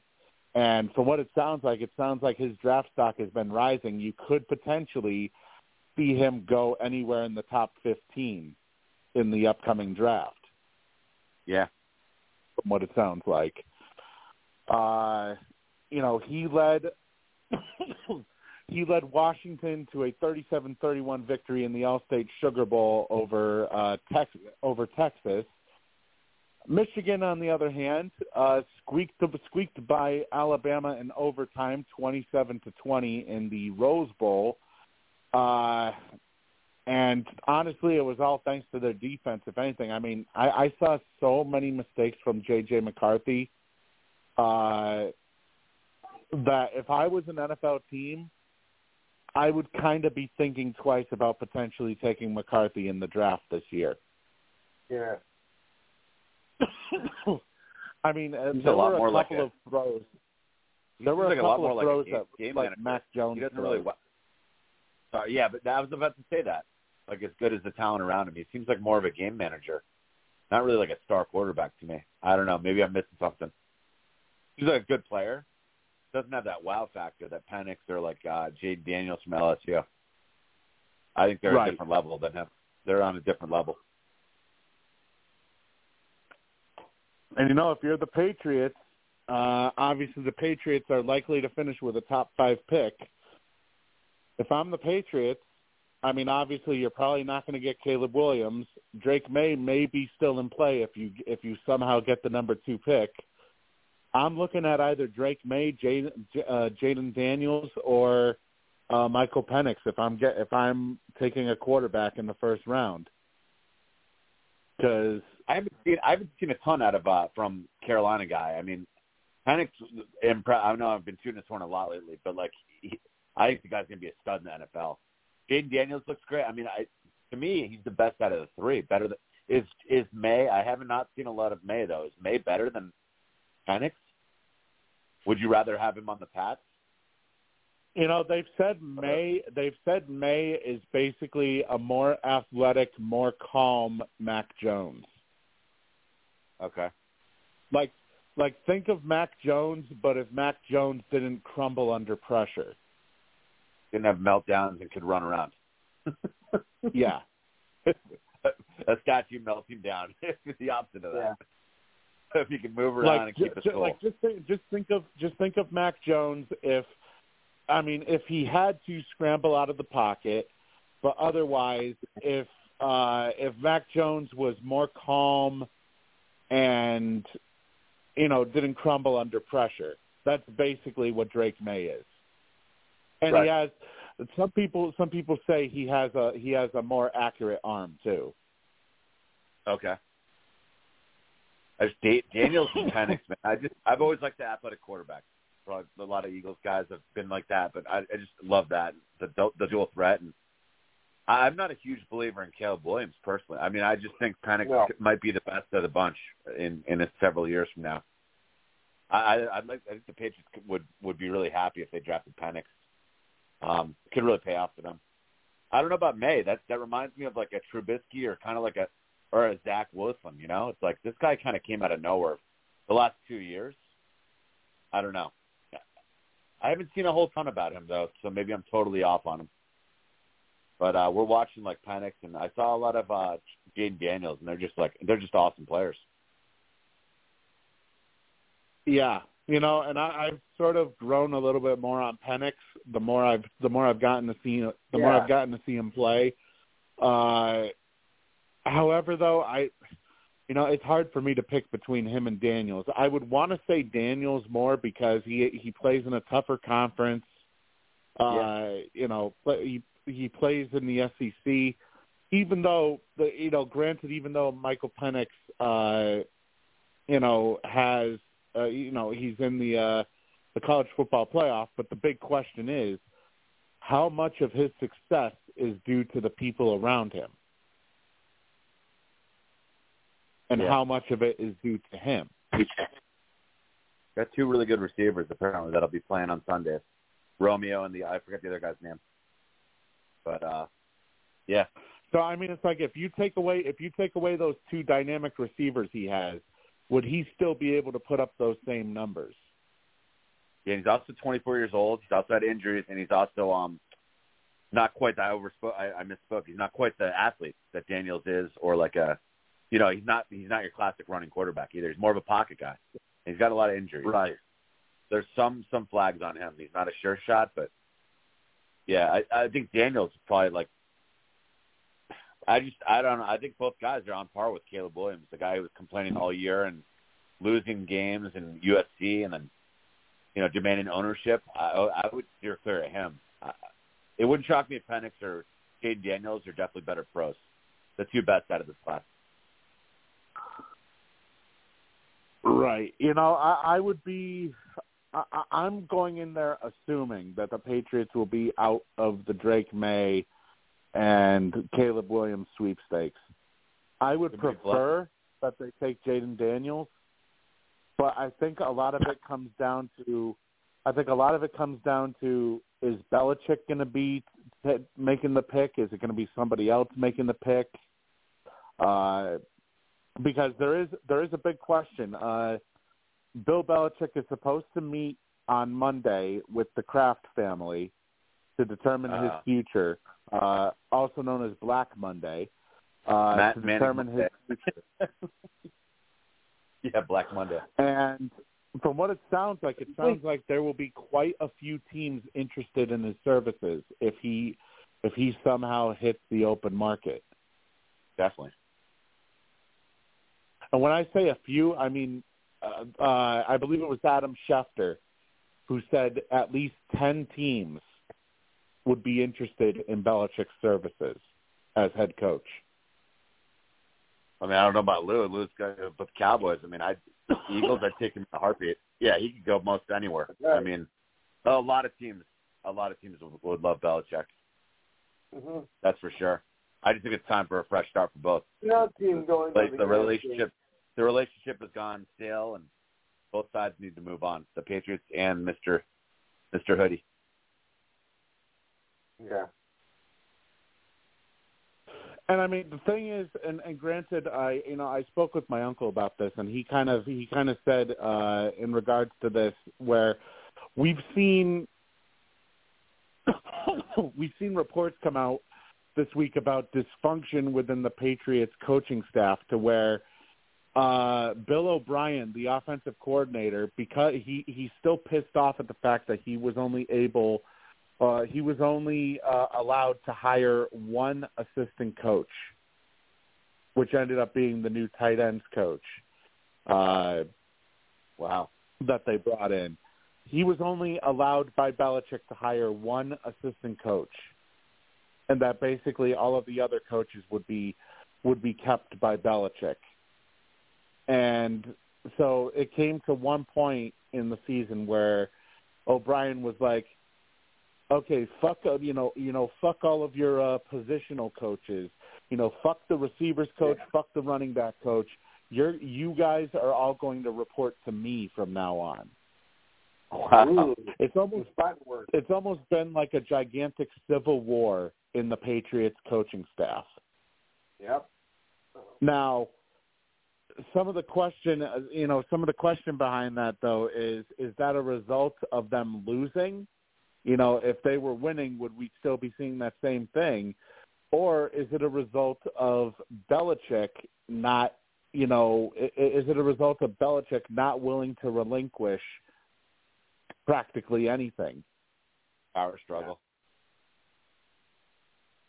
Is it a power struggle, I- or is it a result, or is it a result of them having a losing season? My thing has resulted in having a losing season.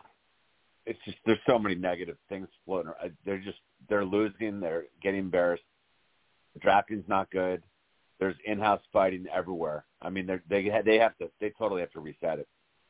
Just my opinion, but like there's there's so much negativity, and he's and he's considered a really good coach. A lot of other people want him. It's not working out in New England. Like the time has come to just both sides just make a change. Start start Yeah, somewhere I else. mean- it's gotta be I done. mean, I and uh, full, you know, full disclo- full disclosure, I've I only started watching Patriot football about a year before Brady came in. You know, the a a year before a year before Brady came in, I started watching Patriot football. And you know, I know a lot of people say, "Well, you weren't here for the '90s and and such when when the Patriots really struggled to put together a winning team." Yeah, but at the same time, you know, I may have been spoiled with six Super Bowl titles in a span of 20 years. But at the same time, it's it, you have to look at it from uh from a standard of okay, you go to the playoffs under Mac Jones, you know, or no, uh, the first year post Brady, you missed the playoffs with Cam Newton. Your second year, you make the playoffs under Mac Jones, but you get eliminated in the first round. Your third year post Brady, you miss the playoffs entirely uh, with a you have a below five, a slightly below 500 record. So you kind of figure, okay, you know, Belichick will make some adjustments, and you know they'll get they'll get back to they'll, they'll at least be in contention. His biggest off-season acquisition was adding Riley Reiff to the fucking offensive line, and he didn't even play a single game. And I'm not adding Juju Smith-Schuster. Or, I'm not adding Dudu Smith-Schuster in there because he didn't do jack shit on the offense. Total bust. Total bust. And he wasn't good in Kansas City. Uh, They were. I mean, his his the roster moves have been really bad, man.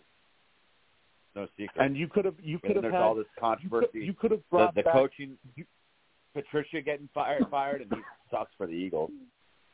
And then Yeah. switching. I mean, last year, last year I thought was fireable offense uh, for sure.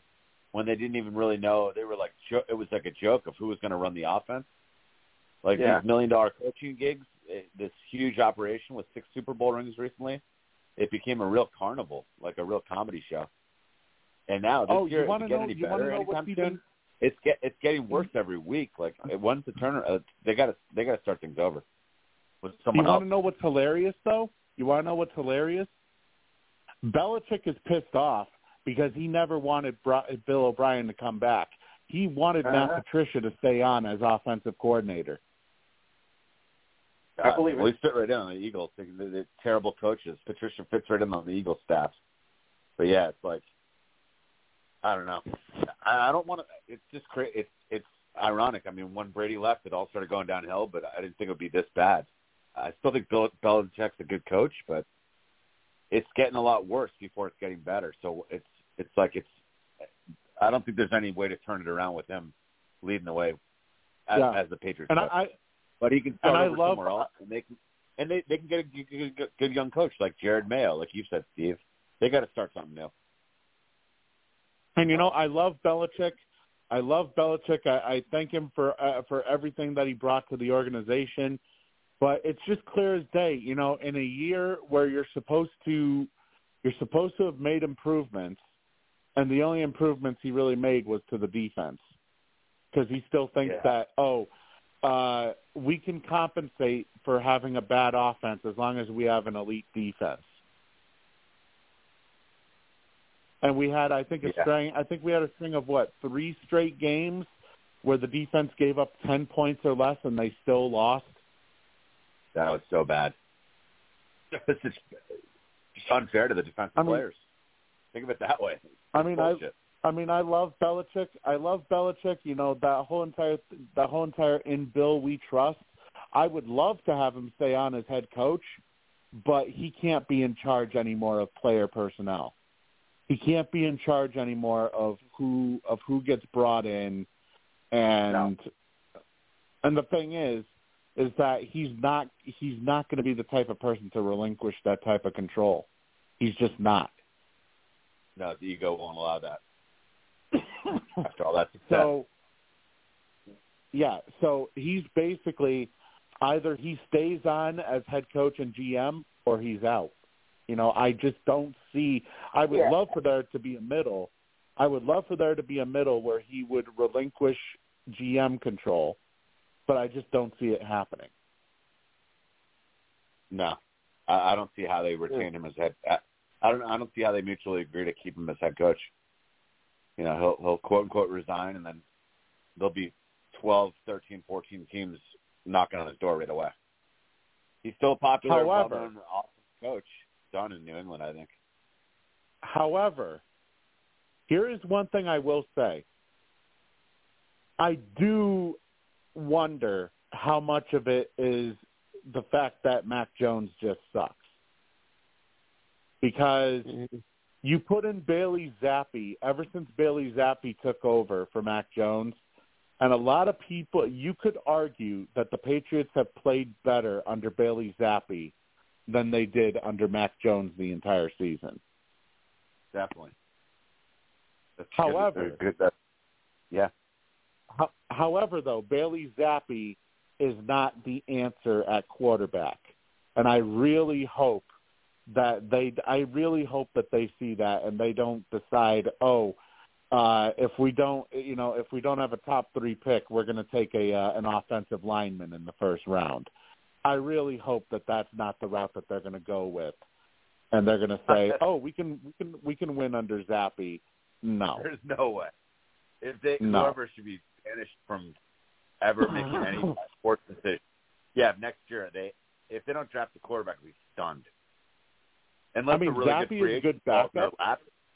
Unless yeah, unless unless like they get an awesome free agent. So I don't know. I was thinking maybe I'm sure other people thought about it, but maybe like Russell Wilson, and then mm. draft Marvin. Well, Russell Wilson, believe it believe it or not, uh, believe it or not, the Patriots are the second favorited team uh, on betting odds.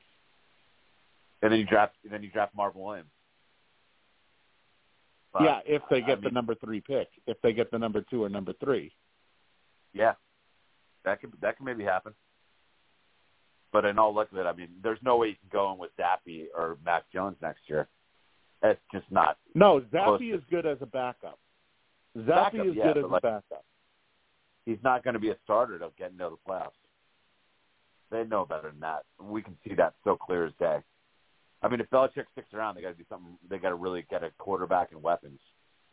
Uh, he doesn't have Wes Welker and Gronk and Brady anymore. It's time to like get with the program and get some real weapons and speed I mean, in there. you even had you even had people you even had people, and this is this is directly from uh, from beat reporters uh, that Yeah. cover New England specifically. You had people inside the organization even say, "Why are we not addressing the offensive side of the ball? Why are we going in there and taking all defensive players in the first couple of rounds of the draft?" And not just that, then trading up into the fourth round to grab a kicker out of Maryland who can't hit for shit in Chad Ryland. I'll tell you right now, I hope they I hope they target that kid out of uh, out of Alabama, Reichard, or wh- however his uh, however that uh, the kid the kid's name uh, the kid's name goes, Ru- Will Reichard or something like that. Will Reichard. The kid has the kid has a cannon for a leg, and he's he's also accurate as well. He's basically what Chad Ryland is missing: accuracy. Yeah, and but I mean that's just sorry, that's just a total Belichick trading up into the fourth round to take a kicker. When you have like no offensive weapons, it's just like mind blowing. I mean, how do you do that? That's the smartest guy in the room. That's someone like that does that. Where it However- it just doesn't. One bright side, though. One bright side, though. The pick of Demario Douglas in the sixth round. I think if Yeah. you're gonna if you're gonna build an offense next next year, I think Demario Douglas needs to stick around as at least a third wide receiver. I like him. Yeah, definitely. Yeah. I get like a number has one weapon. in the games he has played this year, the kid has shown that he can that he can ball if given the opportunity. Yep. Now, Yeah, obviously, of course, you know there, there's a whole bunch of other questions as well. Hunter Henry, who is expected to be out for tomorrow's game, uh, Hunter Henry uh, will be finishing up his contract. There's a question of if he'll be brought back potentially. Uh, Mike Gesicki will also Yeah. hit the free agent market as well, so they're going to have to deal with the tight end position, uh, which kind of does make me wonder if they don't go quarterback. It makes me wonder if they may go Brock Bowers out of Georgia. Yeah, he's considered like the next Gronk, the next Tony Gonzalez, the next Kelce. Uh, Belichick obviously likes a tight end like uh like a Gronk style. Maybe they go Russell Wilson and Brock Bowers. I don't know. Maybe. yeah, it's it's it's really. I, I think it all depends on where they finish tomorrow, where they finish after tomorrow's matchups. Uh, if they if the Jets can somehow beat the Patriots and Washington loses, I believe the Patriots have the tiebreaker. So the Patriots would get the number two pick, and Washington would get number three. Well, the Jets are great at uh, jet teams. They, they love to shoot themselves in the foot. Like even when they shouldn't win, that's when they'll win because that'll, that'll screw up their draft position, in which they did with them when they got Zach Wilson. They they won the last game of the year and they lost out on the number one pick. So I I bet the Jets win tomorrow. The Patriots tomorrow. both teams. And you both know, teams I- I love it too how-. I, I really love like a it three to how zero people- game. I love I love it how people consider me to not be a real football fan because I want my team to lose. Right. Uh, I, I, I don't say I'm not a real football fan. I'm just a realist. You You're a know, realist if you want your team, if you want your team to improve, Draft. going further going further down into into the draft purgatory is not the way to do it. Uh, Nope. No. certain times you got to root for a loss Uh, or tank, whatever you want to call it. Yeah, yeah, that, that's a meaningless win. That really screws you on draft day. It- They, Yeah. they got to try to lose tomorrow. Wow, what a catch keep by a happy Houston. face on, Yeah. keep a smile. But uh, uh, that's going to be an interesting game because the Jets could, the Jets really want to lose too. but they do want to win in Yeah. New England, which they've seemingly never done. So I think the Jets will win tomorrow, and it'll be good for the Patriots. Yeah, and I'll I'll say this thing too. Uh, they have a better chance with Trevor Siemian than they would have with Zach, Yeah. with uh, Zach Wilson. I feel. Yeah, Yeah. And they're gonna Uh, by the way, on ESPN right now, uh, Houston and, and Indianapolis tied at Great 17 apiece. With about nine minutes to go, the winner of this game advances into the playoffs. So we do still have a few playoff spots uh, up for grabs. Uh, Pittsburgh won against uh, against Baltimore earlier today, uh, which has kept them alive in the uh, in the playoff picture. But they need a little bit of help. Uh, in particular, obviously, right now they need. Well, obviously, the Colts will be eliminated uh, if they um, if they if they lose to Houston. Whoever whoever wins between Houston and Texas or between Houston and Indianapolis will officially advance. Right now the Steelers have a 66% chance of advancing uh in Really? the playoff picture. The only things that are up for grabs here the Jaguars and Bills need to win if they want to advance. If the Jaguars lose, they are basically eliminated. If they lose to Tennessee, they are basically eliminated. They have a less than 1% chance of advancing. Uh, Buffalo, there's still a possibility. Uh, Buffalo, there's still a possibility. They have a 40% chance if they lose. Uh, however, if they win, they basically have secured their spot. So Oh, as and it stands right now, uh, one of these two teams, Houston or Indianapolis, is going to be eliminated at the end of this game. wow. Yeah. Minshew versus Stroud is a fun matchup. I, I personally like. I want to see CJ Stroud playing playing great. Good to see a rookie going into the playoffs like this potentially. Another guy that you mentioned uh, a month or two ago, Steve. Remember from uh, from maybe your Patriots, Kirk Cousins. So maybe they go Yeah. veteran. Maybe they go or uh, Kirk, and then go receiver. I mean, that's that's the only way I will accept them taking something other than a quarterback is if they have a plan to go after Russell Wilson, who by the way is getting screwed over by Denver because they they don't want to pay his injury guarantee. Uh that's Right. why he is uh he is on his way out of Denver. Uh he's probably going to be cut by them after the season to become a free agent because they don't want to pay his injury guarantee. Uh, even though he has, even though he had numbers better than Pat Mahomes before he got benched. I mean, try try to analyze that. You have numbers that are better than Patrick Mahomes, and yet you get benched by your team. I think the Patriots going in and beating them in Denver on national TV that night. That was kind of the the final nail in Russ's coffin in Denver. Because Sean Payton doesn't like it. Right. And Sean Payton's like Mr. Massive Ego. So he wants his own people in there next year. So the only way that I would, uh, the only way that I would agree with the Patriots taking like Marvin Harrison Jr. or Brock Bowers over a quarterback is if they somehow grab Russell Wilson or Kirk Cousins in free agency. Otherwise, if they, if the, uh, unless they somehow trade up back into the first round, because keep in mind they do have an early second round pick. They have. uh I believe it'll be the first pick in the second round that they'll have. So they know could very easily trade back up.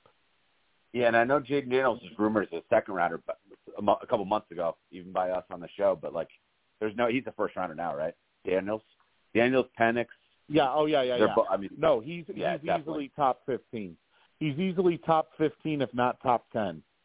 Yeah. So if you're going to go quarterback, get damn it, you've got to be be safe and smart and not mess around and try to outsmart everyone on the draft day. Get him in the first round, and then get a weapon in the second round. It's easier to get a good Right. wide receiver second round than it is a quarterback. And if you and if you and if you have two, the chance to get either one with one being like the superior player, yeah, you're going to want a quarterback to be the, to be your guy. So right, yeah, it's interesting. I think I, I wouldn't even mess around with Russ or, or Cousins. I mean, they should just they have they have their, their the Patriots are going to have their choice of two or three really good rookie quarterbacks. I just just started up with a new quarterback. I mean, wouldn't would you prefer that, or would you prefer Russell or Cousins um, with a receiver? Well, let's start. Let's start with you. Let's start with you, Lou. What would you prefer? Would you prefer to try and build around a rookie quarterback, or would you rather try and get another weapon and then sign uh, and then try to sign somebody like a Russell Wilson or a Kirk Cousins? Yeah, I think I tried to do that. I sign or for Cousins or whatever like that. Then I'm going to take a chance on a rookie quarterback. Yeah, I think I try to go after like a Russell Wilson, that, that kind of scenario. I mean, this is just my opinion. Looking at where the Patriots are right now, and how obviously, you know, I mean, yeah, it's it's obviously going to be a, uh, you know, we're not going to be as competitive as we were with Brady. No. I would rather start the process now, grab a rookie quarterback, but start building around him. Because you know another thing, another thing you got to think of too is that okay, let's say you start grabbing weapons now. You start grabbing weapons now. That doesn't necessarily mean that those weapons are going to be usable with a quarterback that you with a young quarterback that you get in the future. Yeah. Whereas if you take a young quarterback now, you'll at least be able to determine, okay, this is who we need to, uh, you know, this is the type of style that this guy plays. We need to we need to surround him with weapons that complement his style. So that's why I feel it would be better, you know, to start that process now instead of taking somebody like a like like a uh, like an offensive lineman in the first round, which I mean, to be perfectly fair, to be perfectly honest, uh, the offensive line struggles really seemed to kind of go away after uh, after Adrian Klemm, after Adrian Klemm had to leave the team due to a medical issue. hmm It seemed it seemed like maybe the offensive line struggles were more coaching related as opposed to actual player related. Yeah, and I don't that think. and I mean, Yeah. When you have when you have such a dire, glaring, obvious need to like get not only playmakers and and and a quarterback, and you're it's one of the silver lining of getting your ass kicked a lot this year and having a bad record. I'm not talking shit about it. It's the reality of the situation. The, the one blessing, the one great bright on the bright side, they get an awesome pick. You might not be able to pick that high and get a Penix or a Caleb Williams or a Jayden Daniels talent for the next decade. No, get get. I Right. I, I would be a mindset of get him now when you can, and then that, then you're set, dude. And For the next ten years, boom, you have an awesome. Yeah. Look, it's like C.J. Stroud or some of these young guys like Herbert and Mahomes. Like once you get an incredible quarterback, your future looks a lot brighter right away. hmm Then you can kind of build around him. Get a get a rookie Yeah, receiver in the second. Get a get a get like get a receiver in the second round and another one in the fourth round. Then you have Demario Douglas as the third guy, or get a free agent receiver. But then at least you're set at quarterback, which is it's got to be like the most important position. Um, I don't know. It's risky to bring in Wilson or Cousins, who are both injured and a little older. I don't know. It's tough to pass up a, a franchise quarterback if you can get him that high in the draft. Um, right. Steve, do you I mean, want the it- rookie quarterback or do you want the do you want the the receiver with the older quarterback? it's a tough call. Yeah. I mean, I would rather have the rookie quarterback, have him go through his growing pains now, and you know, uh, start to try to build around him. Because I mean, okay, let's take a look at wide receivers in uh, this upcoming draft. I mean, you do have uh, what's his face, uh, Nabers out of LSU. Oh yeah, him. I mean, obviously, obviously, of course, you have Marvin Harrison as the top. Uh, actually, Nabers. It looks like he may be going in the top ten, from what it looks like. Is Worthy the Um, Texas guy? Is he a top, is he coming out? Uh, yes, he is ranked number forty right now, actually, from uh, by CBS Sports. Uh, both And, him like, and and- Adonai Mitchell. And just and receivers, there's going to be a lot more. There's always more of them later in the draft than a quarterback. That's just that's just the math. I mean, look at like he's not playing tonight for the Texans, but the Texans got C.J. Stroud from Ohio State early on, and then they have Nico Collins from Michigan, the fourth rounder. He's got like 150 yards tonight, fourth round receiver pick. Tank Dell Yep. was the second or third rounder. He's like one of the rookies of the year. He's injured tonight. He's not playing, but like, so the Texans Yeah. want QB early, and you can always get. My point being, you can get really good receivers. It's not a sure thing, but there's a lot of good receivers you can get in the later rounds Right. if you really, if you, Yeah, if you have the right people, if you have the right people running the draft room. That's where Belichick can't f up. Yeah, Get him Dell, off the draft. Dell, Dell was one of the guys I wanted the Patriots to take. I didn't really know year. about him, man. He's awesome. They're doing well with even without him. He, he looks awesome. Um, yeah, I would just if I was a Patriots fan, I would just load up like receiver, receiver, quarterback, tight end, just go offense the whole draft. Totally start over. I mean, right now, right now, according to according to CBS Sports, you could see about six receivers taken in the first round. Yeah. Wow. Marvin Harrison Jr., Malik Nabers from LSU, Keon Coleman from Florida State, uh, Emeka, Ug- uh, Emeka Egbuka from Ohio State, uh, Rome Odunze from Washington, and Washington. Adonai Mitchell from Texas. And then there's always good weapons. You know, Michigan, Penn State. I mean, you'll see some. You'll, there'll be some awesome players in second and third, second and third round receivers. Once you get that high, though, first round, man, and you can get a franchise quarterback, I think that's the that's that's just a solid way to go. Build the foundation that way.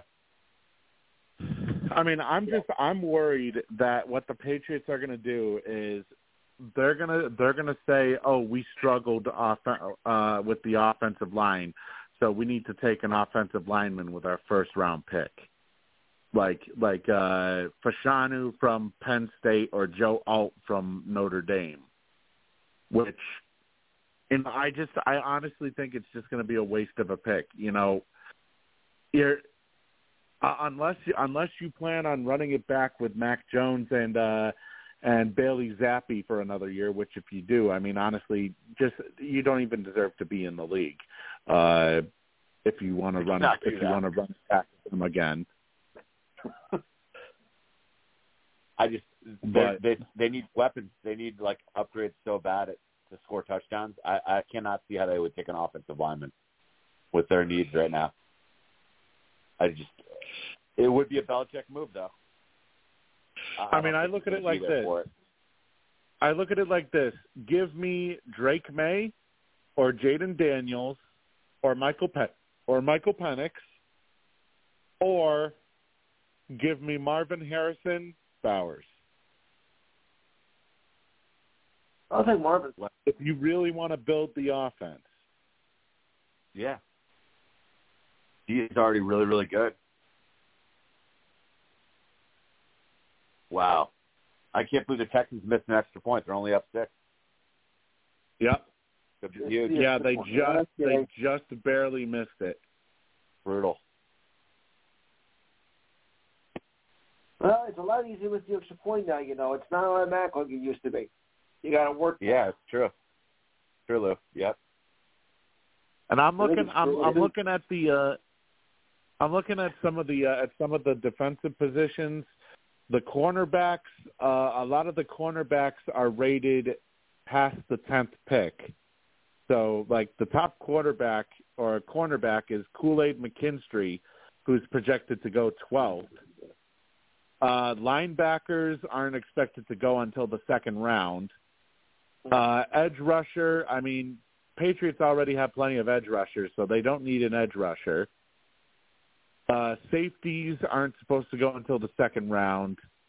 this seems more like an offensive, you know, like an offensive draft, if anything. Yeah, definitely.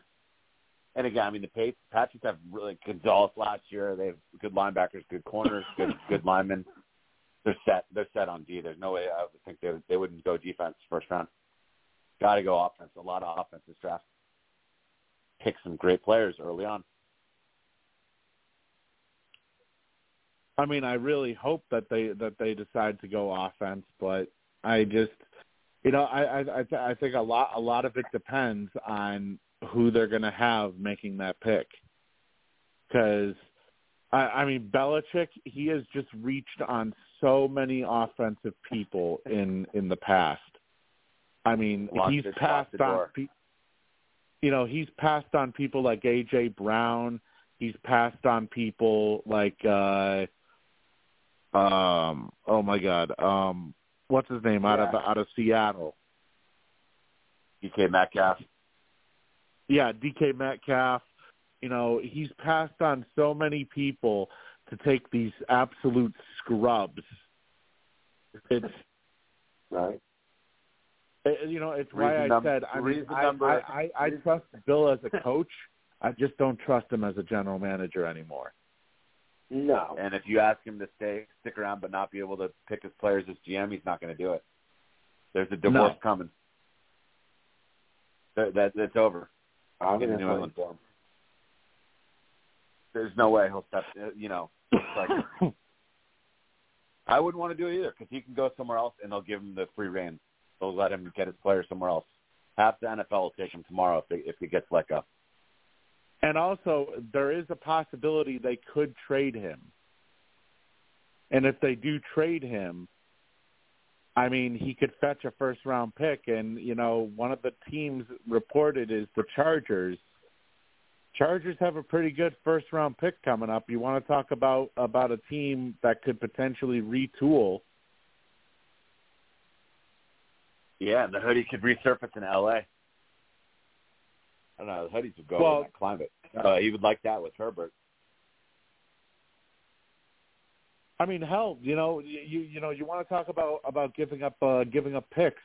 Um, the rumor is that the Chicago Bears could trade uh, if they choose to take Caleb Williams. They could trade Justin Fields for a second or third round pick.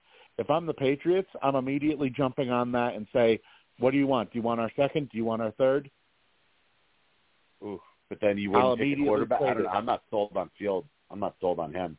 He's pretty. Up, he's up and down. I don't know. I don't think I like him as much. But as at the same time, at out. the same time, though, they haven't really surrounded him with anything in Chicago. Yeah, if they keep him, obviously they'll go. They'll probably go Marvin Williams. Yeah, they got two two top what two top five picks coming up. They got the Panthers Mm-hmm. pick. Yeah, they got the Panthers pick and they have their own pick, which I think. Let me see, where are they right now? Chicago. seven, They're seven and nine. Uh, that's looking seven or eight, more next. round. Hang on, playoff picture. Let me just see where they are right now in terms of the standings. So, Panthers would have one, then two, three, four, five, six, seven, eight. They'd be looking at the ninth or tenth overall pick right now. Chicago would be. Yeah, I guess some Chicago fans just a lot of people have mixed feelings on him. Like, yeah, now that we have said we were sick of you and being so inconsistent, now he's like playing well when they're already eliminated. Like, where why, why weren't you playing well early in the season? So I don't know if you, they might be getting rid of Fields. Well, I mean, is it, is it Fields? Once again, we bring up this this topic. Is it Fields or is it the people around him? Well, he's got DJ Moore. He's got a good receiver, good tight end, good good running backs. I mean, I don't know. Yeah, but the offensive We'll line is shit. The Yeah, offensive line is shit. No, Ohio State quarterback. I don't know. Some people are not sold on him.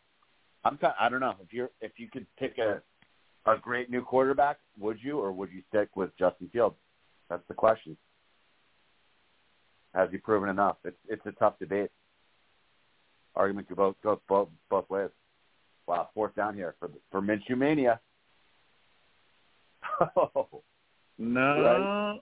the mustache. Uh, oh wait, I'm yeah, not- I'm I'm I'm behind actually. Second, one of the former Eagles coaches who actually knows how to coach. Great seeing him on a in a meaningful game. And you know what? Speaking of the Eagles, um, Debacle. you know, I, I, I was I was gonna I was gonna try Yeah. and bring up this I was gonna try and bring up this uh this point on Lou's show earlier, uh, but they have really taken steps back ever since they replaced uh, their defensive coordinator with Matt Patricia. They are now Yeah. going through what's Right. called the Matt Patricia experience. Yeah. Yep. Their defense has been really bad. it has been bad all year, but it's definitely taken it to a different level. The guy that's got the pencil in his head, Patricia, is really deplorable. I can't stand him. No. And then the offensive play calling's terrible too. Everyone's pissed off. Wow. Colts just dropped that. That's terrible for that guy. Sorry, Yep. Steve. I can't take back my my mouthy word. I talk too much as it is. I'm sorry I spoiled it. Oh boy.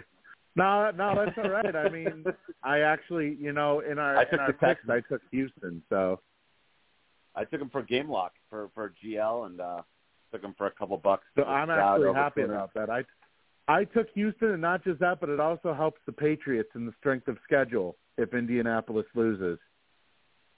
Yep. I'll tell you what. I have to admit, like when well, when the Eagles got their ass kicked by the Cowboys, I got to tip my hat and give respect to Lou and the Cowboys. They look Thank very you. good this year. But I mean, the Eagles got off to that rousing start. It was kind of empty. It was against some bad teams, and then but they really they just got demolished by a couple injuries. But just, I mean, remember that that four game span. They played played the Dolphins, the Bills, the Chiefs, and the Cowboys, and the Eagles were just beat up. And the whole time their play calling just looked bad and their defense looked bad, and now it's just totally falling apart. I don't know. Uh, it's just and Matt Patricia. They're just. I know it seems like kind of an excuse for a fan to say but the play calling. If you watch them every week like me, their play calling just sucks, offense and defense. Like the Eagles' play calling just really is worse in the league. I think. Like they're really not. Now they're that- not giving the ball to. They're not giving the ball to AJ Brown. They they don't, they they don't really do the best they can for Jalen Hurt. They they have plenty of talent. We can all agree there. So a lot of it is coaching. I mean, their coaching Right. has been really bad. Coaching's been really bad. They have plenty of talent. and They're just getting their ass kicked now. Gotta be coaching. And now, and now with that uh with that drop, it looks like uh it looks like Houston may be headed to the playoff under first year head coach DeMeco Ryans and first year quarterback C.J. Stroud.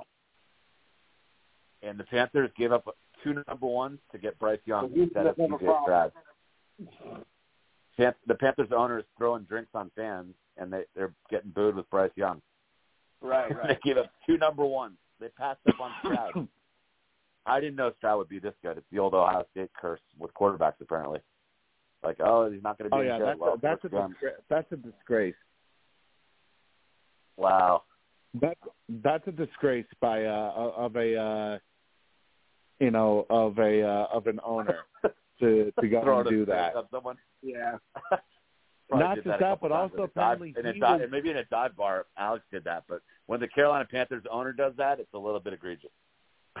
You know, Right. not just not just that, but he was the one who insisted on taking C.J. Stroud, or I mean, on taking uh Bryce Young over C.J. Stroud. Yeah, that was the ultimate uh, drinking, throwing a drink in the face of the fans. Yeah, taking Bryce, taking a midget quarterback who can't even scramble, and C.J. Stroud just looks awesome. I, I had no idea he'd be this good, but uh, Oh yeah. Bryce Young is just No, Bryce Young is the like real deal. really small. Bryce Young is really small, and like he doesn't even scramble. It's like, what is he? I, I don't. And then Stroud's like six foot five and like huge arms. It just looks so much better. Crazy bad draft. What's pick, funny is, you know what? What's funny is C.J. Stroud appeared to struggle big time in uh in the preseason. He appeared to Oh, struggle right, yeah. big time, like like he it it was almost like a welcome to the bigs type of uh, initiation for him. And I remember being like, "Oh, this is not going to go well for this kid this year." And uh, by the way, he eclipsed 4,000 passing yards in this game with the, with this game today. Wow. He eclipsed 4,000 passing yards for a rookie uh, for a rookie year. His first pass tonight was a 75 yarder.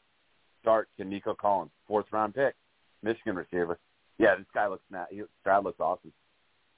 Yeah, And he remember, entered Houston was tonight. He he entered tonight Houston- ninth overall in passing yards. Wow. And it, just goes to show, like, uh, you know, Houston was getting laughed at. They were awful for a, cou- for several years. They got the quarterback, and now boom, like they're and a new coach. I don't know. Maybe the Patriots do the same thing: quarterback and a coach. Revamp it. I don't know. So CJ CJ Stroud will finish his rookie season with over 4,000 passing yards, 23 touchdowns passing, and five interceptions. Uh, I don't know what his let's see what is his rushing. He also has three rushing touchdowns as well, and Wow. not to mention he didn't play all 17 games either. So, uh, Texans, 23 Texans, so the Texans, Texans with a rookie quarterback, Steve. They're playoff bound. They're going to the playoffs. I mean, who's got a better defense than Houston? The Patriots have a better defense than the Texans. Oh, Just say if they get the right, they can go into the playoffs in year one. They can turn it yeah, around. I mean, obvi- you know, obviously not saying, you know, I'm not, I'm not saying that, that that it would be the same thing for the Patriots, but at least, you know, if you're if you're building around a rookie quarterback, you have time. yeah, definitely. You know, you have time to assemble a roster to because it's like they say, Rome wasn't built in a single day. Exactly. Yeah, actually, the week. So that might be a bad idea, having rushing literally everybody. Everybody. I saw that. The guy running backwards. It's like the old Madden left. That, that, that was a stupid thing to do. What the fuck was that? Yeah. You know, I'm thinking though, it's Nice going, stupid. Belichick getting up there. Obviously, I don't think he'd want to stick around and rebuild with a young quarterback. I don't know if he would. No, no, no, no. Maybe he would. I don't know. Come on, Harry. That's the God knows. Wait a minute. right now. Wait a minute. Was that Safety. what the fuck was he doing? Oh, they were trying to run out the clock while Oh, doing the safety as well. There's one second So left. You're still what they were down by four. What did really accomplish? Nothing. So the Texans officially clinch a playoff berth, regardless of if they win the division. If they win the division or not, they will clinch a playoff berth. Uh, obviously, the division all depends on if the Jaguars decide to show up or not tomorrow. Um, which, by the way, from what I've read, or fr- I, I did read a rumor. I don't know how confirmed this is, but uh, Trevor Lawrence may step down. He may pull an Andrew Luck at some point in the near future Oh yeah. Whoa. because apparently That'd be he awful. has a bunch of uh, uh apparently because because of his marketing major that he majored in um at Clemson he has he has an opening uh to potentially to potentially take advantage of that uh for uh for a college program Yes. So he might. I, I, now, this is of course coming from an unverified source on uh, on Twitter from an unverified media member. Uh, but there's the possibility that it may not be this year, uh, but um, maybe perhaps Trevor Lawrence may not have quite as long of a career as people may expect him to have. He may yeah. pull an Andrew Luck. Wow. That's that's mind boggling. I mean, more power to him. He's versatile on and off the field. He's smart. You know, business person. I mean, obviously, if he retires at 35 or 37, he's still got his whole life. To, he can make a lot of money in the off season. Yeah, it's you know, still pretty good. I mean, Luck, Luck was because Andrew Luck was because of injuries. I don't know. That'd be crazy Right. if he just walked away from the Jaguars. I mean, you think he could do both? I don't know. Who knows? Maybe maybe his heart's not in it. If you can make a lot of money doing that. Well, if you're trying to pull if you're trying to pull something like that, uh, I would say your heart's not in it. Now, like I Yeah. said, though, this is unconfirmed. Yep. This is unconfirmed. This is like one of those one of those stories that's going around that may be true, may not be true. Uh, but it is something that is going around.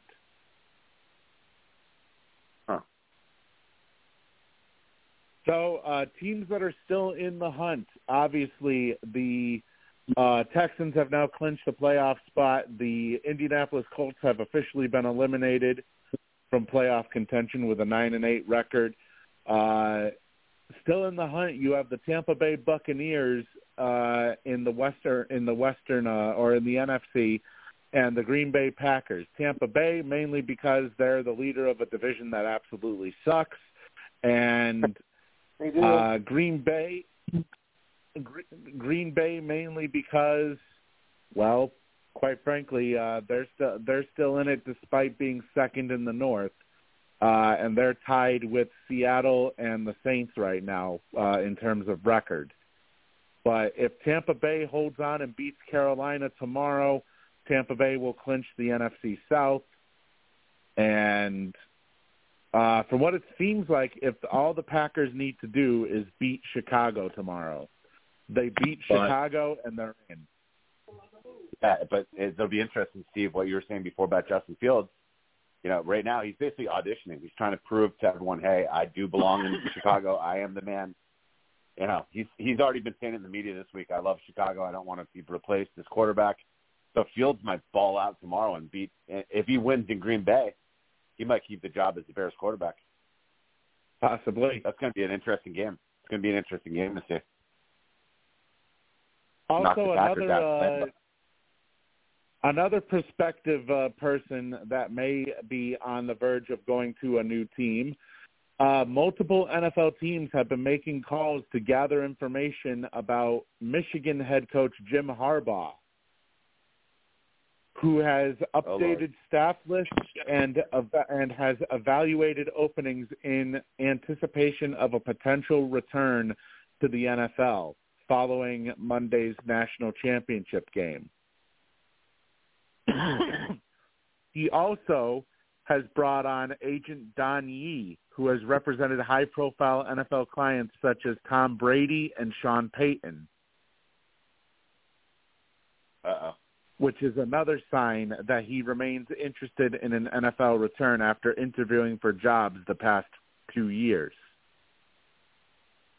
Among teams that are interested, the Chargers, the Raiders, uh, the Bears potentially, if they Good quarterback decide to if they decide to reverse their decision on Eberflus, um, and also potentially the Patriots, depending on what happens with Belichick. Well, Harbaugh was a Bear back in the day. What I do mean, you I'm think he sure Harbaugh said if Harbaugh said he'd want to go to Chicago, Chicago would say, "Sorry, Eberflus, you're done." they would take him in a second. So that'd be up to Harbaugh. Yeah. Where do you I'm think sure uh, people love Belichick him. goes? What's that? Where do you think Belichick goes anyway?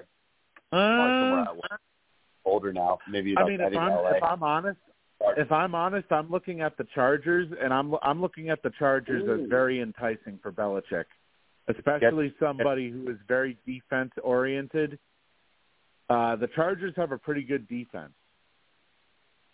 Some of those players on that on that roster, on the defensive side, and not to mention, he still has a relatively young quarterback in Justin Herbert to work with. Right. I mean, that right there, I, I think and when it comes to Belichick, it would be too it would be too enticing to pass up. Plus, he's getting older. Warm, nice warm weather. L.A. Get out of the cold of New England. Kind of nice. Right. More beaches out there. L.A. is kind of a swank. Kind of a nice job for him. Yeah. Really and not just that, but I believe I believe LA is still looking for a general manager too.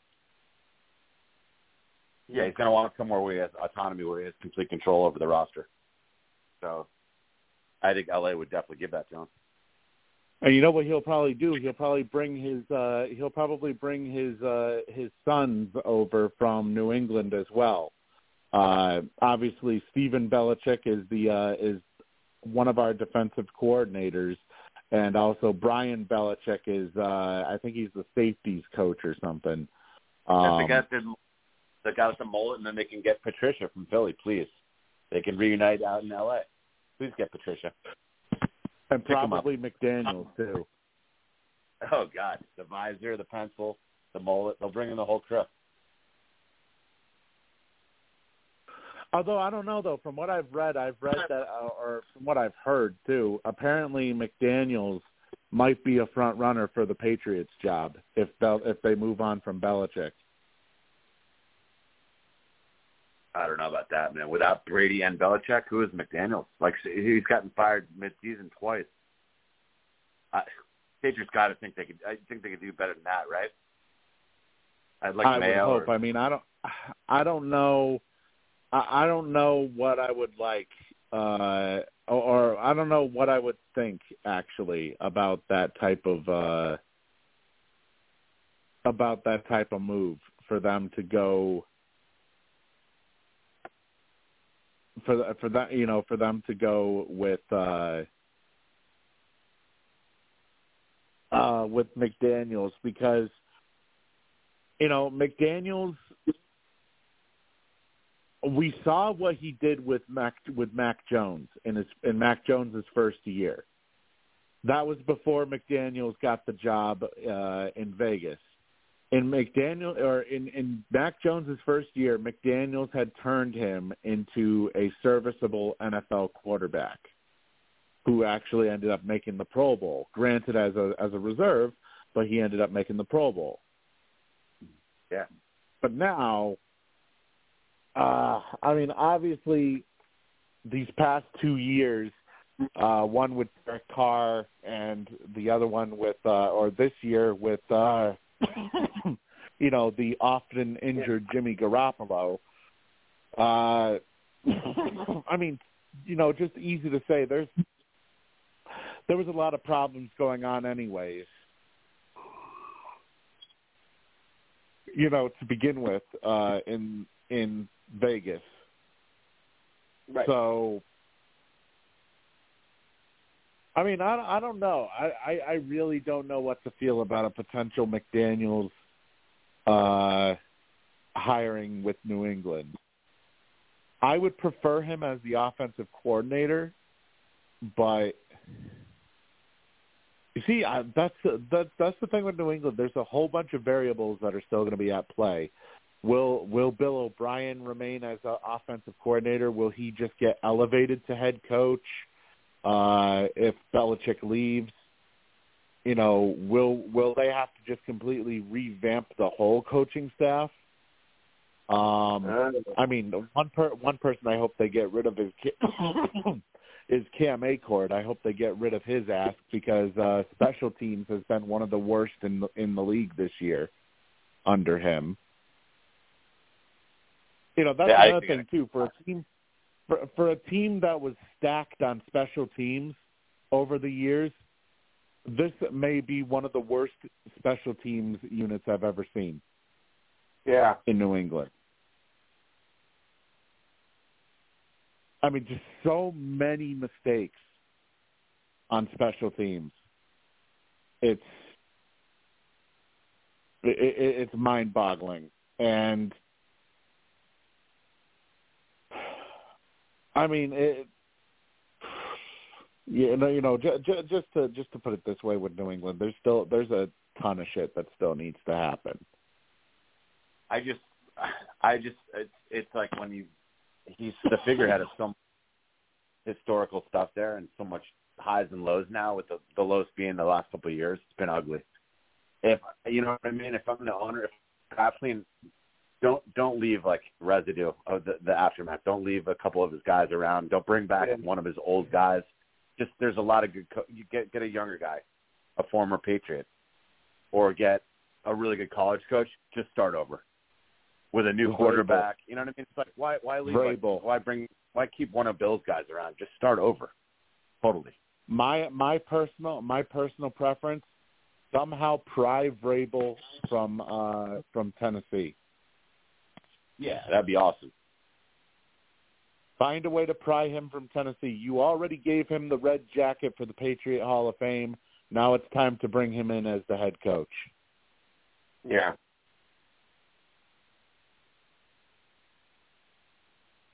And I don't know though, because I th- I think he just signed an extension though with uh, with Tennessee. They'd probably have to make some sort of trade uh, in order to bring him in. I just yeah, you're right, but I'd have to imagine like he, former Patriot, Tennessee's really going nowhere fast. I mean, I'm sure he would love to be the head coach of New England over being staying the head coach of Tennessee. But yeah, that but the two teams would have to make a trade because of the contract. I, I'm sure Vrabel Right. would love to go back to England as a head coach. The one thing I want to see, though, I want to see. I I believe they need an offensive-minded coach. Whoever they bring in has to be offensive-minded. You know, if you're going to bring in a defensive-minded coach, it just it makes me feel like it's just going to be a rinse and repeat of the last couple of years Yeah. with Belichick. So the worst example of that is, I mean, come on, the Jets coach Saleh. If you ever watch a full Jets game, he literally just stands around. This defensive, he doesn't even talk to the players. It's like he's standing around stunned. He just watches the game. Right. He, he just he does not like say anything or interact with anyone. He's just kind of hanging out. It's like, what are you doing? Yeah, no, you need like an involved, uh, an offensive guy, especially if you're going with a young quarterback. I mean, uh, let me put it this way: I would not. Be, th- that is why I would not be opposed to bringing in to bringing back McDaniels because he's offensive minded.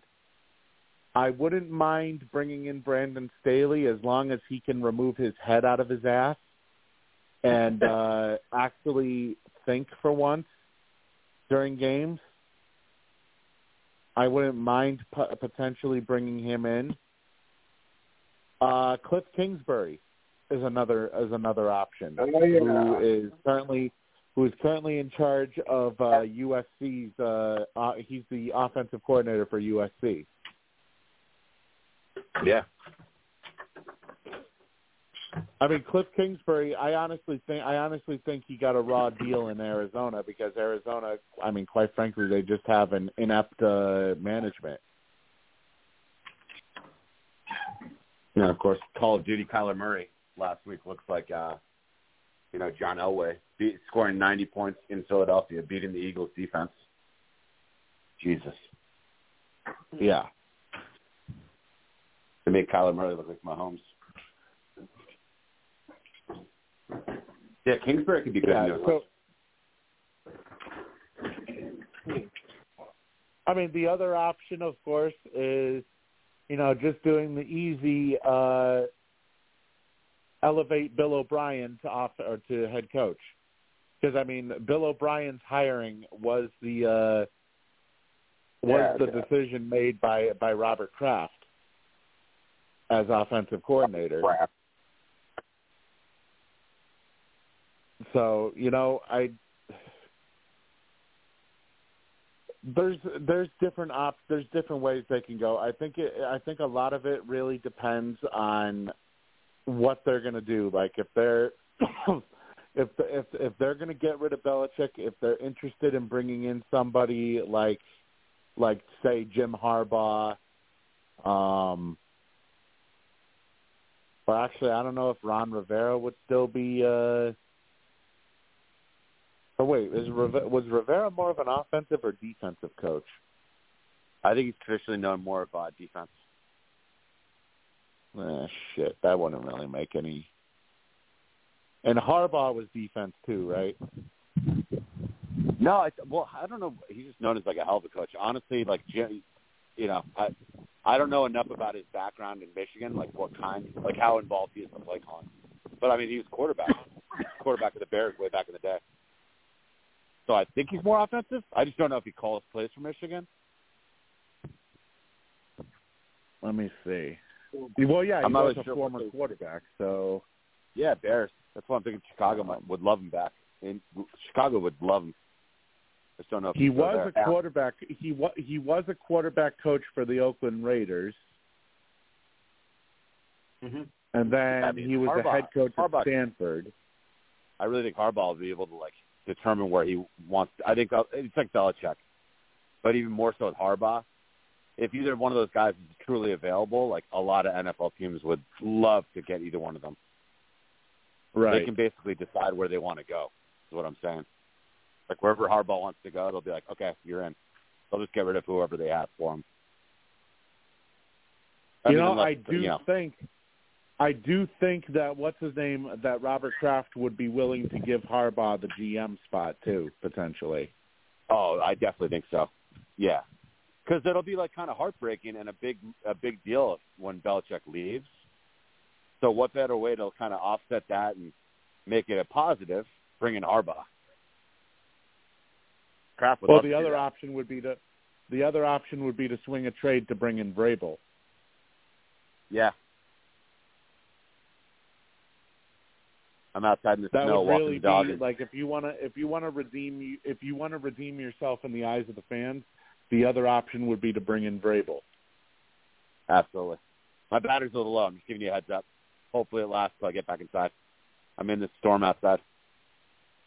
Uh, yeah, actually, come to think of it, you know, I'm probably gonna have to go out and shovel after this. Uh, Come me on, see how it- How much you got? Well, not bad. Uh, It's like an actually, it doesn't really look like it's it doesn't really look like it's uh, amounted to much yet. Maybe about an inch inch and a half. Uh, Yeah. Oh, it is low. I was telling somebody from uh, your home state just a little while ago, as he said it was coming down. Yeah, it looks like it's blowing snow right now, actually, too. So kind of like ice that could rain. be actually adding on. I'm in New York and it's kind of like icy rain. Yeah, I don't know. Maybe I'll wait a little bit. Wait until it mounts up a little bit more. But we're supposed to get about like eight to twelve inches. They said. Tomorrow's supposed to hammer the whole East Coast, right? Or is it more like Monday? Yeah, it's supposed it's supposed to stop sometime tomorrow. From from what I had read. Though I'll probably still have work on Monday, knowing uh knowing how quickly uh the crews around here handle things. Well, your crews are better than ours. Yeah. No, the plowing crew here sucks. Well, it kind of sucks for me too because I'm, you know, I'm on a uh, dead end street, so like we're literally Are one of the last ones to get plowed. Yeah, yeah. oh, it sucks. I grew up, I grew up on Dan Street, so I know. Yeah, we're literally like one of the last streets to get plowed, and I've actually while while we've been talking here, I've I've actually heard the plow going up and down uh, the main street. Uh, so they're definitely still keeping track of um Yeah. they're still keeping keeping track of uh trying to keep up with the snow as it's falling.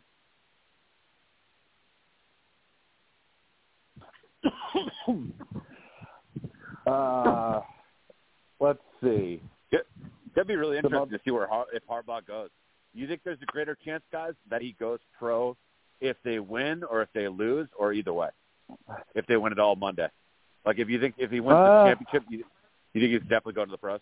Like his work is done, he's, he's accomplished the mission at Michigan, or would he want to come back to repeat? You know, I think it all depends. I think it all it all depends on. You know, I I do think that it's more likely that if he wins, that they, uh you know, that that he ends up uh, going to the pros. But I think it really all depends on what he's really being offered from the pros. yeah, I'm just going to leave to leave. He's got to be a total perfect spot for him because you got a great gig. Yeah. I mean, really, some people like I, I think you know. I think it's worth mentioning. It's worth mentioning that he has that he has tried to jump to the pros the last two years. Wow. and he's already brought them back. You know, he's what they've won twice in a row over uh, Ohio State that they really couldn't beat until he got there. So he's really kind of accomplished the main mission out there, which is beat Ohio State. So I mean, either way, he's got a great reputation at Michigan. Yeah, I think if the right job is available for him and they win, he's definitely gone. Yeah, I just I think I think it, it, you know it really all it really all depends because I mean Kraft was willing Kraft has given Belichick the uh you know the money that he's gotten but that's because you know Belichick has six Super Bowl rings. Um you know I don't know what he'd be willing to give Harbaugh but uh I know the number one thing that's most important for Kraft is winning so I wouldn't, you know, I wouldn't be surprised at all if he throws the bag at if he attempts to throw the bag at Harbaugh. Yeah, absolutely. I could see that happening. You know, if he basically says to Harbaugh, "Okay, what do you want? Tell me, you know, tell me what it will take to bring to bring you here."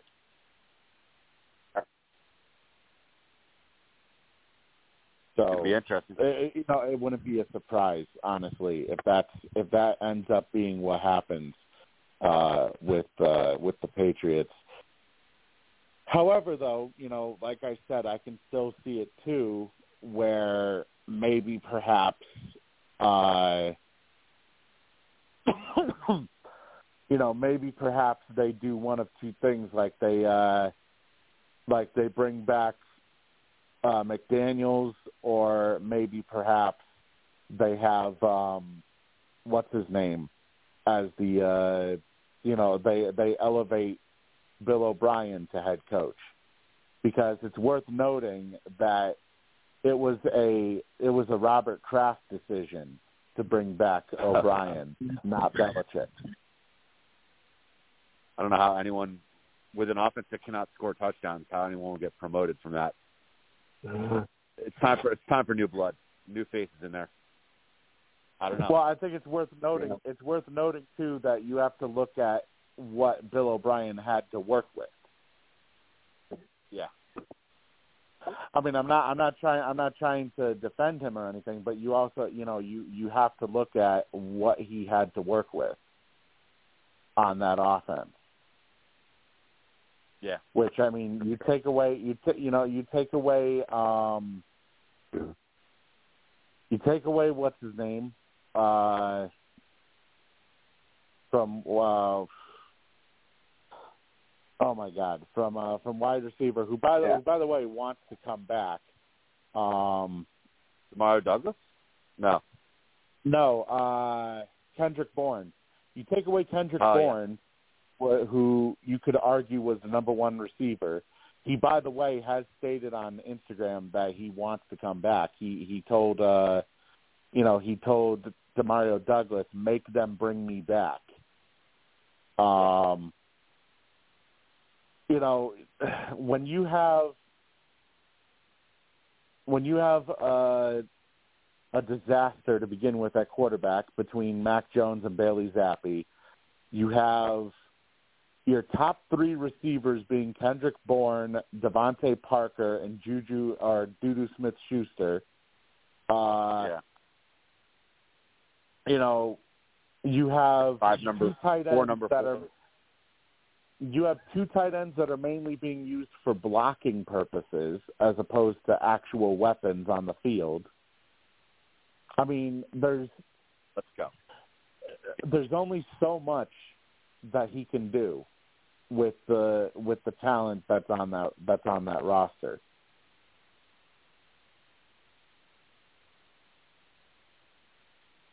So right. I wouldn't necessarily put all the blame on Bill O'Brien for their problems this year offensively. I just I don't think I'd make him head coach, but maybe keep him there. I don't know. See what they can get. That's going to be the most fascinating Possibly. offseason, I think, because I think Bill's. I think when Bill leaves, it's going to be a very fascinating thing. Most intriguing job vacancy in the game, I think, in the NFL. Well, yeah, because not only will they need a new head coach, they'll need a new general manager. And uh, by the way, that's another one. I hope Matt Groh uh, is is uh, sacked as well, because Matt Groh, he's part of the reason why we had horrible drafting the last two years. um, Kicking the curb.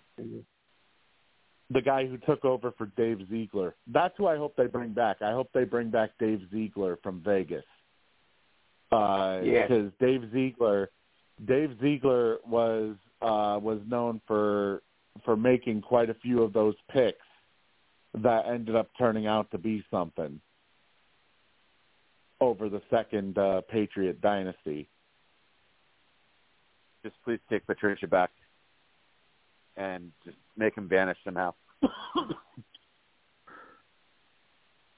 Oh no, we're not taking Patricia back. Yeah, no, we're not taking. Yeah, you no, no, you guys no. can keep Patricia. God. Yeah, he's the cherry on top of the shit sundae. I'd prefer to He's keep the final Gerard piece Mayo. to just an awful season. The uh, the final piece to just a dreadful defense. It's, I'd prefer to keep Gerard Mayo before Yeah, I'd uh, before I'd bring back uh, Matt Patricia.